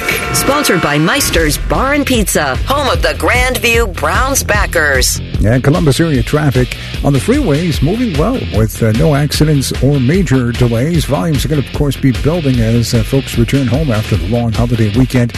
So watch for heavier traffic on seventy and seventy-one, uh, six seventy and two seventy and U S thirty-three. Winchester Pike south of Refugee Road. Accident here is still being cleaned up, so watch for delays in the area. And again, we have the closure of Olentangy River Road between Home Road and Hyatt's Road in Delaware. I'm Rick Shrimp, ninety-seven point one, The Fan Traffic. Every fan knows the right player in the right position can be a game changer. Put LifeLock between your identity and identity thieves to monitor and alert you to threats you could miss. Plus, with a U S based restoration specialist on your team, you won't have to face drained accounts, fraudulent loans, or other losses from identity theft alone. All backed by the LifeLock Million Dollar Protection Package. Change the game on identity theft. Save up to twenty-five percent your first year at LifeLock.com slash aware. Back when I was banging, this show slapped. Whatever the hell that means. You're listening to Common Man and T-Bone. Sports gambling is legal in the state of Ohio, and the place where Bone and I like to do all our gambling mm-hmm. and all our bocce ball in the parking lot. Yeah, that's right. Is Hollywood Casino Columbus. Go there. I got a brand new... Whew, you okay? Choked on my own spit. Oh, don't do that. Brand new sports book. It is fantastic. I've been there. You can play the slots in the casino, have something to eat, go to the sports book, listen to a crappy fan broadcast, all right at Hollywood Casino Columbus. Go there. Do it now. Must be twenty-one or older. Gambling problem, call one eight hundred gambler. Uh, speaking of crappy fan broadcasts, we will be out there, I think, later this month. Oh, yeah. They're like coming out there in a couple of weeks, so be looking at nine seven one the fan dot com for more on that. Yes, and unlike all the other things we've done in the past, we will not charge you admission. No, this is free. This is free. You just come hang out. Come and see us. That's right. Thank you. Yikes time. L S U lost to Florida State last night. Florida State's a good team, so that's not entirely a surprise. What was a surprise was how the Tigers pretty much crapped their pants. L S U was up seventeen to fourteen at the half. Should have had an even bigger lead. They were stopped on two different possessions on the Seminole one-yard line. Yikes. Then the second half started. Florida State went on to score thirty-one unanswered points in the second half to win forty-five twenty-four. Yikes. It was L S U's largest margin of defeat as a ranked team in a season opener. That's a lot of gobbledygook. Since the A P poll started back in nineteen thirty-six. Yikes. Uh, if you went to Burning Man, the annual festival gathering... You're probably of, still there if you went right? to Burning Man. Yeah, it's a festival of, uh, I mean, I'm putting this gently, like hippies and people who like to be counterculture, go out there. It's an arts festival. There's music. And, of course, you kind of live out there. You're camping. It's the middle of Nevada. It's the, uh, they call it the Black Rock Campgrounds, but it's in a desert, essentially, Black Rock Desert, where it doesn't get a lot of rain. But when it does, problems occur. It's a dried-up lake bed, but... The silt and mud there, when it gets rain, it becomes like a gooey, concrete-like mixture. Not good to get cars or bikes through. Unfortunately, they had a lot of rain since Friday. Declared that everyone needed to shelter in place, did the C E O of the Burning Man Project, uh, Marion Goodell. Although she said, don't worry, we don't need the National Guard to evacuate people just yet. Couldn't get food or water to them over the weekend. The porta potties were apparently overrun. Mud is everywhere. Doesn't seem very healthy, but hey, seventy thousand people stuck in the middle of the desert. Why get the National Guard involved to help those people out at all, right? Yikes. You know what else is all around? You talk about the mud? Uh, poo. Yeah, right. If the if the porta-johns aren't getting serviced, then that's oh, that's a problem. Poo. All right. Earlier, you guys were talking about the change in the college rules with the with the clock rules in college football and how it's led to fewer plays and possessions for teams. You guys were a big fan of it. Chip Kelly, not a big fan. He was upset his U C L A team, they only had four possessions during the first half of their game. Yikes. And then if you want to compare that to what the Buckeyes did last year in their game against Indiana, they had seventeen offensive drives. This year, only ten. Yikes. For the whole game? Yes, it's changing. Right. Yes. Also because the offense sucked. Well, well but yeah, but they still could have scored points on those drives. Yeah, yeah, you're, right, you're right. That's fair. They didn't. Uh, a power forward on the Serbian national team took an elbow to the midsection during the FIBA World Cup. Nothing truly out of the ordinary, at least that's how it seemed. He was rushed to the hospital, had emergency surgery that night to try and repair the damage to his kidney. But there were complications, and the hospital had trouble finding his blood type. Several of his teammates volunteered. Yikes. Uh, yesterday, they had to open him up again and remove the kidney completely. Yikes. Oh, no. He is expected to survive, but will remain in the hospital for quite some time. Yikes. Uh, police say a man in Phoenix let his ten-year-old son drive a pickup truck on the freeway. Department of Public Safety officials said the boy led troopers on a brief pursuit Saturday afternoon, weaving and speeding on State Route one oh one in Scottsdale before being pulled over.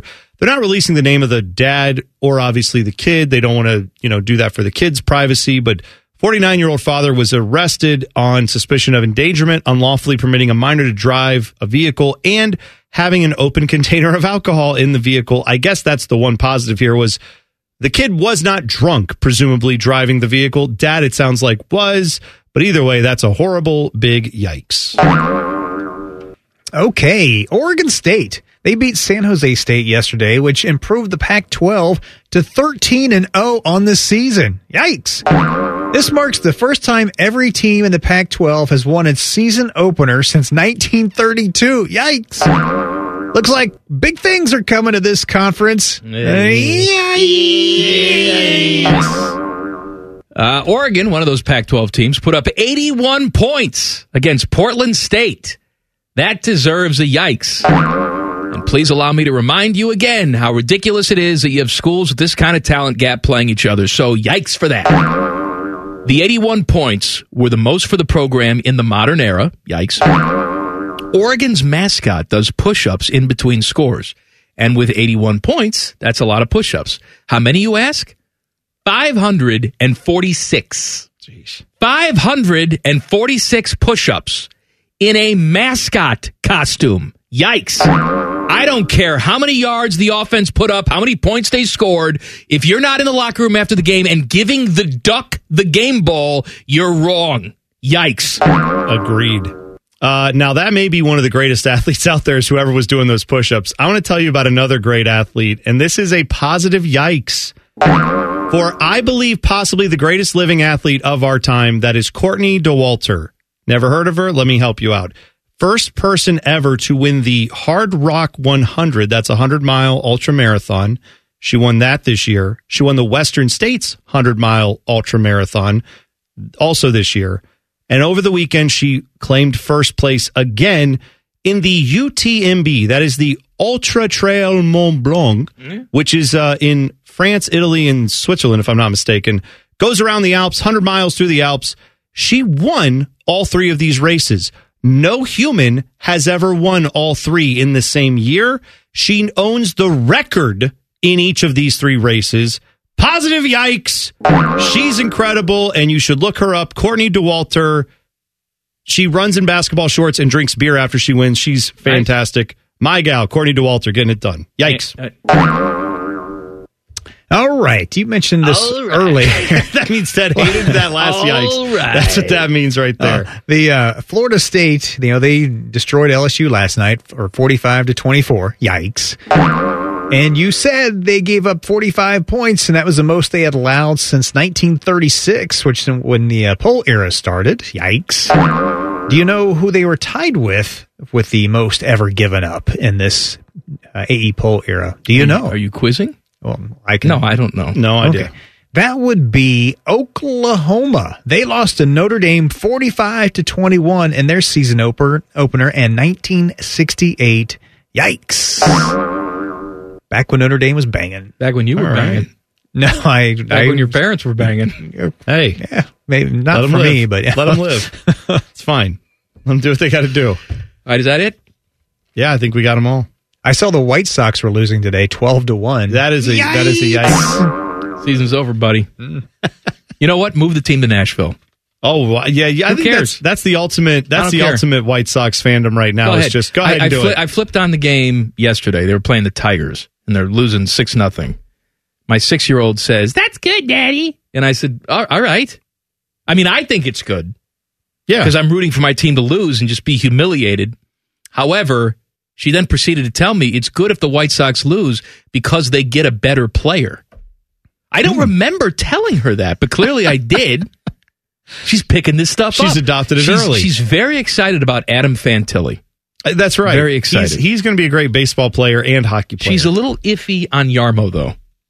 Thinks then Yarmo's been given too much time. She's very perceptive, then. That's what I know. A little iffy. Yeah. Considering Yarmo was on the job four years before she was born. Well, doesn't mean she can't criticize the job he's doing now. That's right. She's here now. So is he. Uh, we spend too much time talking about things that don't matter. I'll tell you what that is coming up next. Common Man and T-Bone on the Fan. Fan Traffic.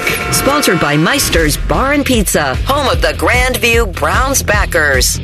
Well, heading out on the area roadways, you're going to find some increasing volumes of uh, traffic with uh, folks heading home after the long holiday weekend. We do have a couple of festivals still going on, so watch for heavier tra- traffic. High Street at Goodale with the Greek Festival ongoing until about five. And we have the Labor Day Arts Festival as well in Upper Arlington continuing. Police on the scene of an accident, Winchester Pike, south of Refugee Road, and they're getting that cleaned up. I'm Rick Schrepp for ninety-seven point one, The Fan Traffic. Every fan knows the right player in the right position can be a game changer. Put LifeLock between your identity and identity thieves to monitor and alert you to threats you could miss. Plus, with a U S based restoration specialist on your team, you won't have to face drained accounts, fraudulent loans, or other losses from identity theft alone. All backed by the LifeLock Million Dollar Protection Package. Change the game on identity theft. Save up to twenty-five percent your first year at LifeLock.com slash aware. Best known for their contributions to the fast food breakfast world, this is Man and Bone. Happy Monday. Happy Labor Day. Uh, Buckeyes beat Indiana twenty-three to three. We'll talk more about the game in the five o'clock hour. By the way, uh, I didn't realize this, and I'm surprised that I didn't all this time that the Buckeyes played Indiana. Are you aware of what the I U defense apparently had that they were using this weekend? What they had? Yeah, on the sidelines, apparently, I didn't see this, uh, but apparently they have a takeaway belt. Like, you know how they have the turnover chain yeah, and all that yeah. stuff. Defenses have done that. They have a belt there. It's a takeaway belt.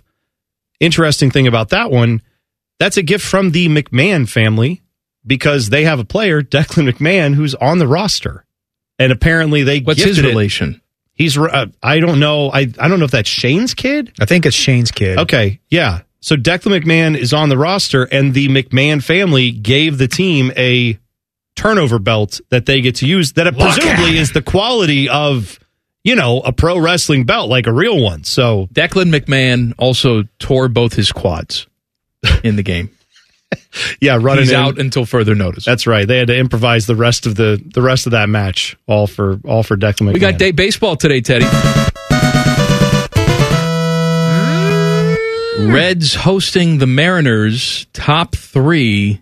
What is it? Five nothing. Yes, sir. Five nothing. Reds in the lead. Hey, mm-hmm. Spencer Steer, three run bomb. He's got twenty home runs now on the season. Let him live. That's mm. good. Couple come from behind wins over the weekend too. So at least they split with him. We were hoping to get three out of four, right? But, yeah, but, yeah, three but, out of four is what you needed. Yeah, and well, it's funny because then today, then I have to root for the Cubs, I guess, because they're playing the Giants, who are tied with the Reds in the wild card. So I'm like, what do I do? It's it's puzzling. Root for the Reds, and then right, let, the rest, team, let yes, the rest and work then, itself out. Yeah, good, good suggestion. That's the way You're I not would at do the it. point right now where you can you have to root against other teams. Yeah, and also you know you what just you need could do? to win. Yes. Right, if you keep winning, you're yeah, not totally it'll out. shake out. Right. Yes.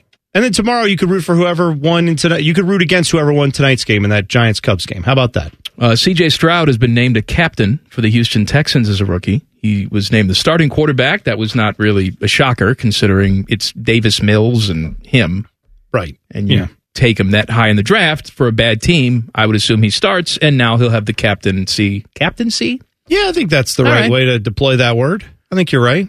Um, it seems like for the last two months, and we've tried to stay away from it as much as we possibly can, but every single sports media website and sports business, and it's all about First Take and Undisputed and what Skip Bayless is going to do with Shannon Sharpe walking out the door and Shannon Sharpe's joining First Take. Oh, my God. And I said at the time, man, people are really, really concerned about something that really isn't that popular. We've sort of convinced ourselves that this is a huge deal. This is a huge competition between these two shows. Right. And it's not. And even the champion, First Take, spoiler alert, when it comes to viewers, it's not that big of a number. So Monday was the first time that both new versions of the show went head-to-head with each other, last Monday. Okay. First Take drew four hundred forty-eight thousand viewers. The way that you heard sports media talk about it, you would think it would be ten million. Oh, yeah. I mean, this is a, even in the this era now where you do not have cable companies having those, the chokehold they used to on the entire industry. There's streamers. There's all kind of other outlets. four hundred thousand is not a ton of people. four hundred forty-eight thousand viewers. I'm saying they've lowered expectations. That's still below expectations. That's what that. ten million dollars a year pays for is, with uh, Stephen A. Smith. Don't you think you just give the advertisers, all those people like, hey, we'll just give you, we'll give your know. customers ten million dollars to go buy your products? How about that? four hundred forty-eight thousand viewers first take. Undisputed on that day, one hundred thirty-one thousand. So not close. God. On Tuesday, it was four seventy-four for first take. And one hundred twenty thousand for Undisputed. On Wednesday, it was four hundred twenty-three thousand for First Take. And Wednesday's Undisputed number, seventy-eight thousand. Oh, my. By comparison, oh my friends, gosh. This show does seventy-eight thousand a day. This The this show that you're listening to right radio, now. A local radio locally, show. Locally, here and on podcasts, we do seventy-eight thousand a day. Mike, how many ads do they run for our show nationally on Fox broadcast? Zero. How many ads do they run for our show on national E S P N, college football, and N F L broadcast? Zero. Okay. N B A broadcasts on E S P N, do we have any national commercials running? No? Okay. I'm just saying, that's local media numbers, folks. That is one local television or radio station in your market could easily get those numbers in a day. Maybe not at that time of day, but we're talking about one city in one place in America getting the numbers that a national sports talk show does on every other commercial you see on these college football games is for something on E S P N, you know, their programming, all that every, stuff. Every time one of these high-priced players flames out or they suck, whatever it is, we always see these comparisons like, hey, Chris Davis was paid seventy-four thousand dollars per strikeout. Right. Right? Yeah. I wonder how much, if you broke down Skip Bayless's contract, how much per viewer oh, he was paid. It's a joke. seventy-eight thousand viewers. This There's, guy's the highest paid employee at Fox Sports, really. Well, that's the thing I don't understand. You, you may not like the, you know, uh, Big Cat, P F T commenter guys on Barstool. You may not like Pat McAfee, the way he does things. Uh, um, there's other guys, too, like John Boy Media that has that YouTube channel and tons of social media stuff for baseball. Those guys can draw numbers that would make this, this, this is laughable compared to what those guys can all draw. They're not... I mean, I know Pat's now on E S P N and he'll have a bigger role in all that stuff. I'm just, I'm pointing out that you could bring those guys in and have them do their own shows in the mornings, and that would draw more, I think, than a seventy-eight-year-old Skip Bayless who's just going to scream about the same five things over and over. Let me guess. Skip Bayless had hot takes on Prime, Deion Sanders, one way you know, or the actually, other. He had hot takes on the it Cowboys. Was, it was the opposite. Hot takes on LeBron. Because you had Michael Irvin, Richard Sherman, and Keyshawn Johnson pretty much talking to each other. Well, that's and right. And taking yeah. over the conversation. That's right. And Skip really didn't have a role. And I'm sure that's why he's saying, see, that's why we're tanking. No, We're I know. tanking because I need to talk more. No, they're, they'll, they're going to have it just be one guy at a time. Isn't that the idea? I have I no thought, idea. I think they're going to. Ro- I think the first couple days they did that just to say, look, everyone's here. But I think they're going to rotate a, a like basically someone's going to be the Shannon to Skip. Oh, fine. And they're going to rotate one former player in at a time to do that. And so each then they'll probably whittle it down to who's the best at that. And that'll become the new show. I'm just saying there those numbers do not justify those contracts at all that they talk about for Fox Sports. Um, LeVar Ball is back. He's bringing Big Baller Brand back. We have a story about two people kicked off a plane because of vomit. And we will continue to discuss Ohio State beating Indiana coming up next. Common Man and T-Bone on the Fan. Fan Traffic. Sponsored by Meister's Bar and Pizza, home of the Grandview Browns backers. Freeway traffic uh, moving well with uh, no reported complications on seventy, seventy-one, two seventy, or six seventy. Some pockets we're seeing some heavier volumes of traffic as the long holiday weekend wraps up. We do have a problem on North Napoleon Avenue near Etna Street with a crash, but uh, no major delays and police on the scene. I'm Rick Schrupp, ninety-seven point one, the Fan Traffic. Every fan knows the right player in the right position can be a game changer. Put LifeLock between your identity and identity thieves to monitor and alert you to threats you could miss. Plus, with a U S-based restoration specialist on your team, you won't have to face drained accounts, fraudulent loans, or other losses from identity theft alone. All backed by the LifeLock Million Dollar Protection Package. Change the game on identity theft. Save up to twenty-five percent your first year at LifeLock.com slash aware. Yes, we tried unplugging and then plugging them back in. It didn't help. This is Man and Bone. Happy Monday. Happy Labor Day. So glad you're here. Jason's beef at five thirty-four. Buckeyes beat Indiana on Saturday twenty-three to three. So it's a twenty-point victory. They were favored by thirty. I don't necessarily care about not covering the spread. I didn't put cash on it. It's just, you know, this is a bad Indiana team that you were playing. Even a Buckeye offense that's trying to figure stuff out, I thought would put up more than twenty-three points. They did not. Uh, who's the starting quarterback going to be for this team in a couple weeks? I don't know. Maybe it's still Kyle McCord. He didn't show me much on Saturday. Devin Brown showed me nothing because he wasn't given an opportunity to show me anything. Right. Yeah. I mean, I, I don't, I don't think Devin, I'm, I'm curious with Devin Brown because I saw very limited. Obviously we only saw him throw it three times, I believe, but yeah, three snaps the whole game. No, he, he played a little more than that. Cause right at the end, I think he got a couple snaps. Oh, that's there, right. Too. That's but, right. But, but yeah, you're right. Like he had that one series where it was three and out and then we didn't up, see him up again. Up until the end. Yes. It was three right. snaps. But what I'm saying is, I mean, again, it's limited reps. I only, I, What I saw was a guy who didn't look very fluid out there throwing the football. But again, Kyle McCord didn't look fluid half the time throwing the football either. And then he had a couple where he reared back and finally you got to see, oh, that's Kyle McCord. Give him a second. He had the right read. The call was good. He made a nice throw. Marvin Harrison stepped out of bounds. Yeah, that's that throw over the middle, though, right, to Kate Stover, which... Yeah, that was the best, best throw of the game. Yeah, Kate had a nice game. And and he was, the I think, the offensive player of the game, too, for that. But I'm just pointing out that we didn't see a lot from either quarterback in my mind to say we should change what you already have. Kyle McCord is the starter. Unless they come out this week and say, we're going to give Devin Brown well, a whole game. Here's here's what I wanted to, to throw at you. Um, you know, look, coaches say things. Nick Saban comes out and says he's concerned about every single opponent he plays, and he goes out there and he wins by seventy. Sure. This is Youngstown State that's coming in here, okay? I understand Indiana, road team, Big Ten, even though they're terrible, you're going to go and game plan to win and win the game, and that's what Ryan Day did. Youngstown State, Ryan Day should not be game planning to win because they're going to win. They're going to win by a lot. If I'm Ryan Day in practice this week, I'm telling my guys, hey, congratulations. We're playing two football games this weekend. Yeah. We're playing a first half game. We're playing a second half game. And I almost treat this game against Youngstown State like a scrimmage. Kyle McCord, you're my starter in the first half. Devin Brown, you're my starter in the second half. And it's not just for the quarterback position. I'd rotate guys around. It'll probably be hot. You know, they, they would need the break anyway.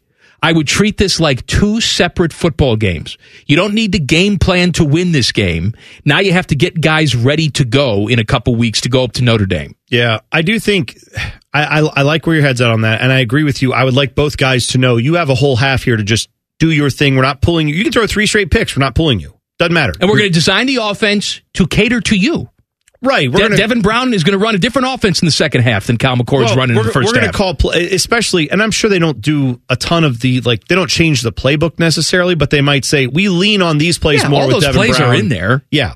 So the downside to that is, for Devin Brown, I doubt they're going to put Marvin Harrison Junior out there much in the second half. You know what I mean? Now there are other guys you can throw to who are also really, really good. It didn't seem to matter for Kyle McCord. Fair enough. On, on Saturday, yeah. You didn't go to him except for the touchdown that was called back. Yeah, I'm just saying, hopefully that's a situation where you can get both guys a chance to have some reps with the ones. Offensive line, by the way, I don't rotate them out. Offensive line, I think, other than maybe you give in the fourth quarter some guys a breather, but I think Devin Brown should have a whole quarter with this offensive line, too. Fair enough. They need to adjust and get better, and they've got a lot to work on, in my opinion. The offensive line, to me, was a big story coming out of this. They are young, so there's going to be a lot of learning curve here for them, but this would be the time to get it, right? Get, and again, they're going to be able to push around Youngstown State. If you are seeing Youngstown State in the backfield, as much as you saw Indiana in the backfield, then we got even bigger problems than we think.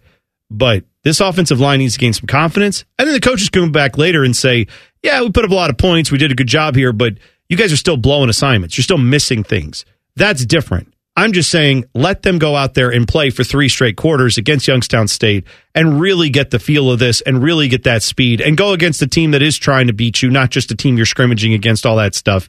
That should help a little bit as well in the confidence department for this offensive line. The game against Youngstown State on Saturday is a noon kick. Catch all the action right here on the Fan. What time's pregame coverage start for that? six thirty? Yeah, I believe. Or whatever the right. hell time DeVere wants to get in here? Seven now. Whenever. Whenever he shows up. Right. That's when we'll start pregame coverage. Um, two passengers were kicked off an Air Canada flight for refusing to sit in vomit-coated seats. So here's what happened. What? Plane was sold out, right? They have assigned seats on Air Canada. It's not like Southwest where it's pick your seats. Yeah. And so two women get to their seats, and they smell a foul odor, and they see remnants of puke oh. on the seats. Oh, no. No, this no, no. is a Vegas to Montreal flight, okay? Not that it would be better if it was Vegas to L A, but still, right. bad no matter what. This is that's a, a long, long flight. It's a long flight. Long flight, yeah. Okay, so clearly someone on the previous flight, or many people, threw up Ugh. on those two seats. The flight crew, you know, because they turn these planes around in like ten minutes. Yeah, they got to really... It's... Tried to clean up the puke... But obviously, you're just wiping surface puke off, but there's still puke remnants. You're not deep cleaning these seats. No. So the people get there, they're like, this is disgusting, and it smells. Sit us someplace else. The flight attendant says, I'm sorry, ladies, this is a full flight. Mm. You either sit in these seats or you don't get on this plane. So the flight attendant came and offered them some blankets they could sit on. Yeah. You know, but they didn't want to do... that, uh, but they wound up, I guess, sitting on the blankets that were sitting on the puke. And this smell was permeating through the entire airplane. Oh, yeah, I bet it the, was. The puke smell. Not exactly. I mean, they do the best they can, but there's only so much ventilation on an airplane because they have to have it all sealed up when you go up in the air. So these women started to sit in the, the puke seats with the blankets over them. When the pilot came over and said, you have two choices.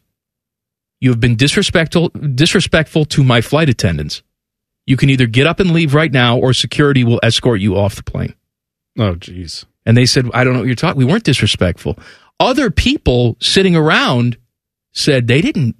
They weren't disrespectful. No, they probably had reasonable questions of, do I have to sit in puke? They're, they're going to bat for these people who are sitting in the puke. The pilot says, okay, and has security come and remove them Ugh. from the plane. I oh. have not seen a comment from Air Canada at this point. Oh, but no. I mean, I, I would love to see video of this just to make sure, but assuming that that's, you know, usually on a flight, if if someone's out of line, other people will say and be like, yeah, get him off no, here. No, like, other people were coming to the defense of right, these women. Right. I, I I do understand this one aspect. I can't blame the flight attendants for saying, I'm sorry, we can, if they had offered, I hope they did, to say, we can rebook you on another flight and we will comp you all this. Yeah, we're going to give you, we're going to give you money. Yeah, you're not going to, you're not going to pay for the next flight. I know you're going to have to wait a few hours. We'll try to get you on another airline, whatever we have to do. I can understand that. And then if they said, no, nah, we'll stick it out and stay on the plane. But if they're like, eh, you can leave and just wait until tomorrow for this flight to come back again and what? Sit on the same plane with the same puke seat? No, thanks. The downside is, I don't know what. How do you fix that? If you're on the airline, you can't like move someone else out of their seats. No, it's a full flight. You offer them money either way. Pretty much. That's what you have to do. If you sit down and deal with this, we're going to give you money. If you decide you want to go back and take a later flight, we're going to give you money. By the way, that's what it is. That speaking of full flights, it just reminded me of this, my traveling frustration from the last few times I've flown now, because I haven't flown a lot in the last few years, but it's been enough now that I've gotten the vibe again, and I have I have a problem. Okay. There is a thing the airlines are doing now where they are booking every flight all the way max capacity as full as you can get, okay? And then what they're doing is you get to the gate, or before you get to the gate, I got the app on my phone for my ticket, for my boarding pass, and I'm getting alerts like, check your carry-on, check your carry-on, full flight, may not get all the carry-ons, check your... Okay, so then now I got a laptop in there, so I can't really check that. So I'm like, you know, I'm not going to check mine, but I get to the gate, and it's... They're making announcements left and right. If this is a full flight, we cannot fit all your bags. You will have to check your carry-on if you're sitting in the back of the plane, blah, blah, blah. All this stuff. And I'm thinking in my head, whose fault is this? Is this any traveler's fault that's here? Or is this the dumb airline that overbooks the flight, says you have carry-on space, and then doesn't provide it? That's what frustrates me. Or maybe it's the airline for not enforcing their carry-on size limits that people seem to ignore. But either way, why is that on us as the consumers when we buy a ticket and they say, yes, you get a carry-on and you get this? Why is that happening? Excuse me, I checked the terms of my ticket here. It doesn't say anything about me sitting in vomit. Well, that's for the entire ride. I'm saying, like, maybe they should also just leave five seats open on every flight. That's right. And then if you get a vomit seat or a urine seat and, and, or a whatever and allow seat, more space for the carry-ons. Yes. And then suddenly now everyone's a little happier. A few people have a little extra room. If you get some people complaining about their arrangement, you can move people around. Why not leave yourself five or ten seats open on every flight? Answer, because they're greedy S O Bs that run these airlines. And they want to make a buck, and they're not going to stop at anything. Uh, LeVar Ball, who said he could have beaten Michael Jordan one-on-one during his prime, uh, he says Big Baller Brand is making a comeback. Oh, he debuted good. some new shoes that uh, looked like Aqua shoes, or Mickey Mouse should be wearing them. If you want to just search LeVar Ball, I'm sure you'll see them, or Teddy can tweet it out. I think the bigger story that no one's talking about, this photo of him wearing these ridiculous shoes, is that LeVar Ball seemingly has no ankles. It might just be the way the shoe's made, but yeah, it Perhaps. looks like his calf and leg just goes right into the shoe, and there's no, like, bone structure of an ankle. Right. And again, I know some people, if you're overweight, you can't see that, but this is not an overweight it's, gentleman. It's not an overweight dude. I'm just saying, like, this is a guy who claims he's, like, this, you know, never lost, all that stuff. Well, your ankles are are missing, bro. I don't know what happened. Like, never lost anything but your ankles, apparently. Those you've lost. Uh, happy birthday, too, to my guy, longtime White Sox announcer. He is retired, but he's always number one in my heart, Ken Hawk Harrelson. I was oh, yeah. going for the triple crown up until I got the hemorrhoid. eighty-two years old for That's the Hawk. Uh, last time I saw Hawk, he was on the golf course, and he had gotten to that point. I think all old men get to a point where just randomly they have Band-Aids on their face. And so he had gotten to that point. I see. Where something yeah. was leaking out, or a wound, something happened. Yeah, I wonder what that, I don't know what those are. Well, I don't we'll know find why out. Happens. Actually, we won't. We will not live long enough to get no. Band-Aid face. No. I do know, uh, we, I mean, we can do this later, but we had a, you know, we obviously lost a uh, musical icon this well, weekend, I don't, too. I, I think you're exaggerating a touch. Jimmy Buffett? Oh, no, no, no, I thought you meant the guy from Smash Mouth. Oh, no. that's, what I, that's what I thought you meant. Sorry, I'm laughing about these people dying. I just want to clarify. I was talking about Jimmy all Buffett. Right, okay, a guy right, who, right. like, turned a couple of songs about boats into a media yeah, empire. Right, okay, okay, that guy. That's fine. We lost him, sadly. That's too bad. I know a lot of people broken up about that. Also, yes, the Smash Mouth guy died today, and no one gave two bleeps. That's well, right. actually, I saw, I saw the head. He was leading Google News. Smash Mouth well, guy. Yeah, because a lot of people don't like him. And there's probably a lot of people who are like, oh, that guy. Yeah. Not my well, guy. I don't, I don't know if that was it. Well, he was out there fighting people at uh, state he was, fairs. But it turns out there's a reason why he was drinky. Oh, and was he? His oh. liver, liver died. Oh, no. That's how he died. Well, bad that's liver. Too bad. Okay. Well, sorry dead. to hear that. T-Bone says, glad you're I dead. I didn't say it. I'm Smash saying other people guy. seem not to. Glad you're dead. You're the one who said he's not a musical hey, icon. Now, you're a dead now. Hey. Those Get Shrek, your drink on. Those Shrek movies made a lot of money, and he had a lot of lot of music. You think he got money those. for that? They don't put your song on a well, movie I mean, for free. One, one time he did. You think he gets royalties for that? Yeah, I don't think so. He wrote. Mul- he had multiple songs on there. Oh yeah, uh, a team no one cares about may be leaving. That's a hell of a tease. Details mm-hmm. next. Common Man and T-Bone on the Fan. Fan Traffic. Sponsored by Meister's Bar and Pizza, home of the Grandview Browns backers. seventy-one on the north side, northbound at Broad.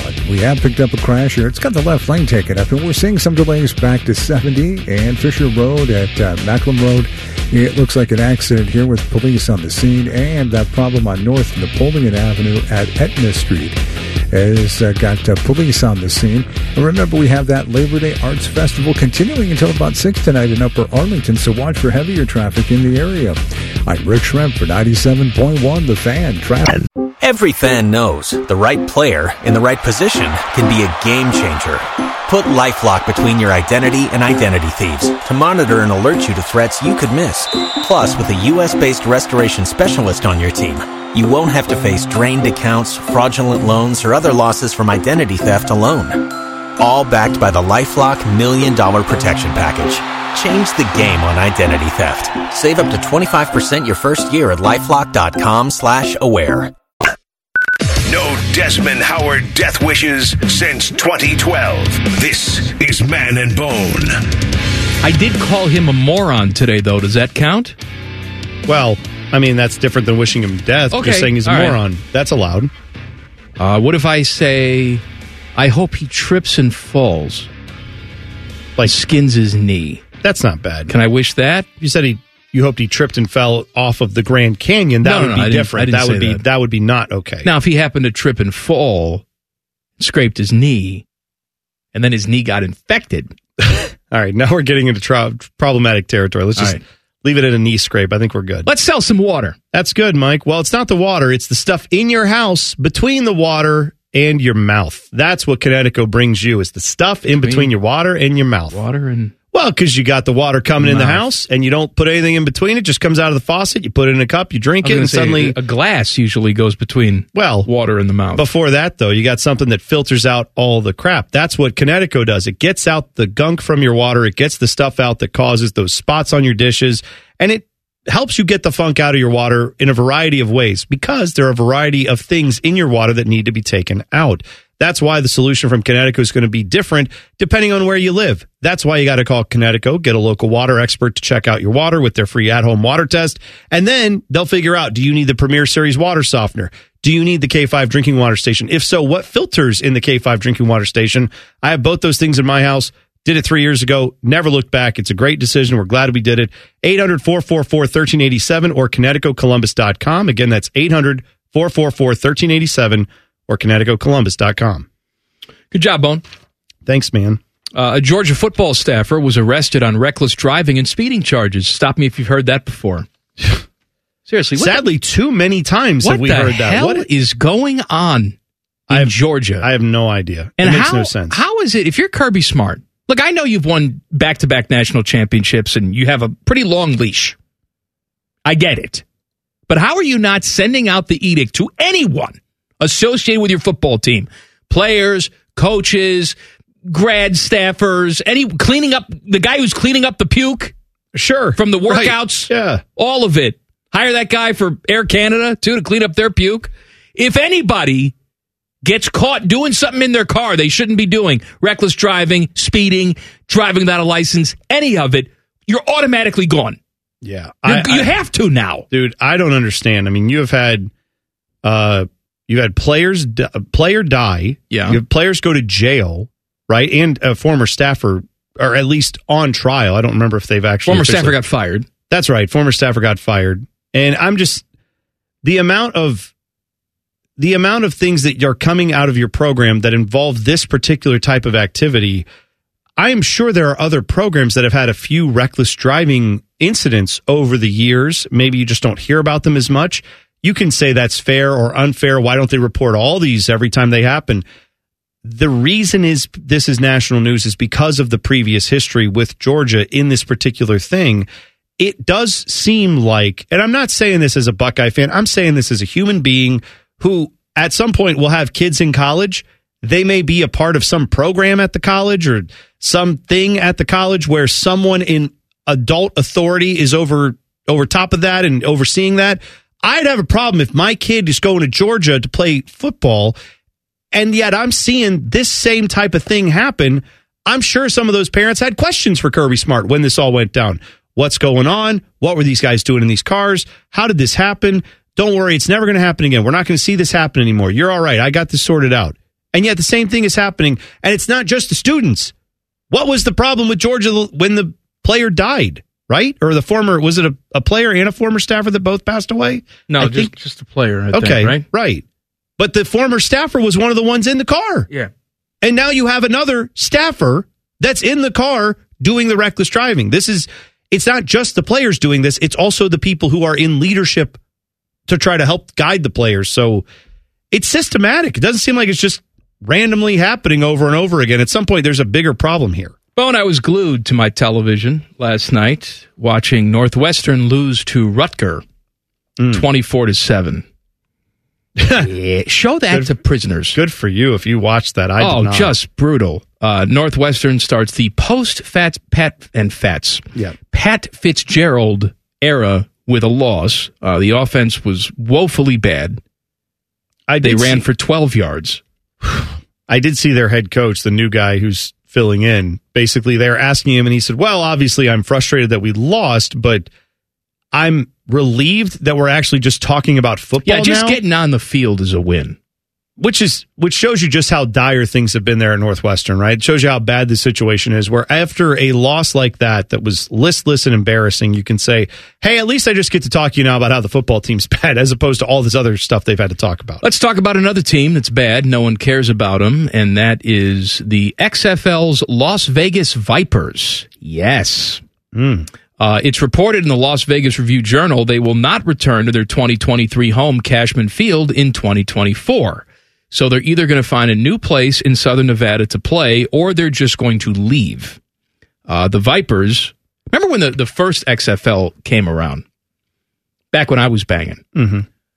Like the, the Vegas team led the league in attendance, and they were just there, and it was a raucous crowd. Did they win the X F L bowl or title? I could not tell you who won anything. Anyway, I don't remember. But I remember the people were very excited because this was the first professional sports entity, not counting Major League or Minor League Baseball, to go to Las Vegas. Sure. And they were ready to show the world, like, hey, we can do sports here.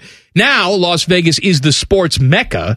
Mm-hmm. Everything's going there. And according to reports, the Big Ten championship game will, too, go to Las Vegas, which makes me sick to my stomach. I know, man. It's but so silly. They have, and rightly so, said, hey, we've got all these other things to root for now. We don't much care for the X F L. That can go away.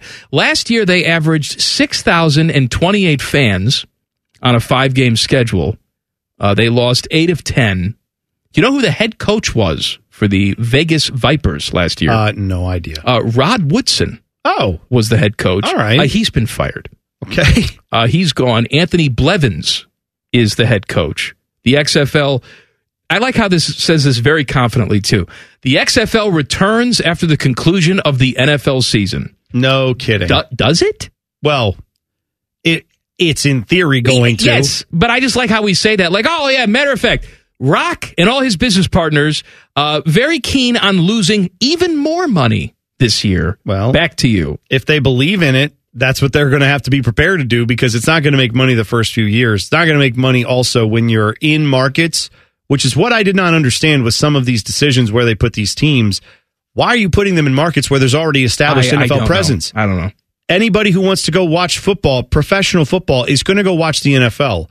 This idea that you're going to get the table scrap fans off the N F L, who somehow there's people who want to go see live football, but they can't afford to go to N F L games, so they'll just pony up whatever you're offering, and they'll pay money to go do that maybe once. But I don't think most of those fans are saying, yeah, I can't wait to buy season tickets and be as invested in that as I am in the N F L They team. Average six thousand fans. Right. That's nothing in a city the size of Las Vegas. I'm saying you'd be better off putting that in markets where there's a big football fan base that doesn't have a professional football team. Note here what other cities might fit that bill, but obviously there's one in Columbus, Ohio. No, I don't want them. Well, I'm not...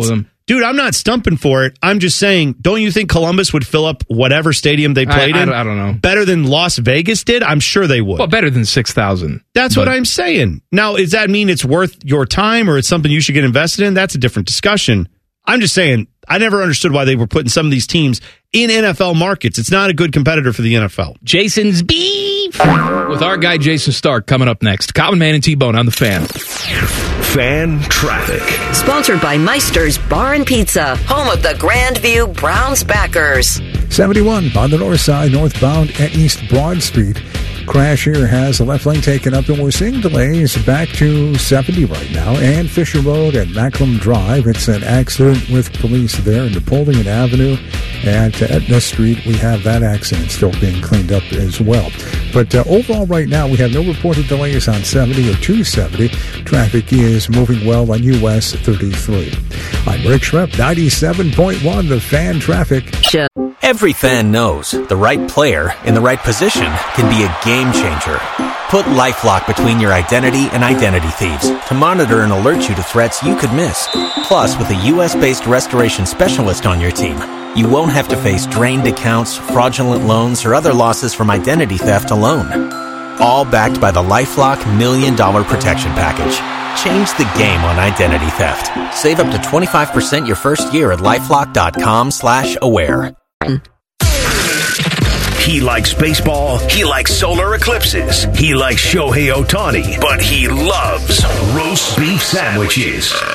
It's time for Jason's Beef with everyone's favorite baseball writer, podcaster, author, and former mustache owner, Jason Stark.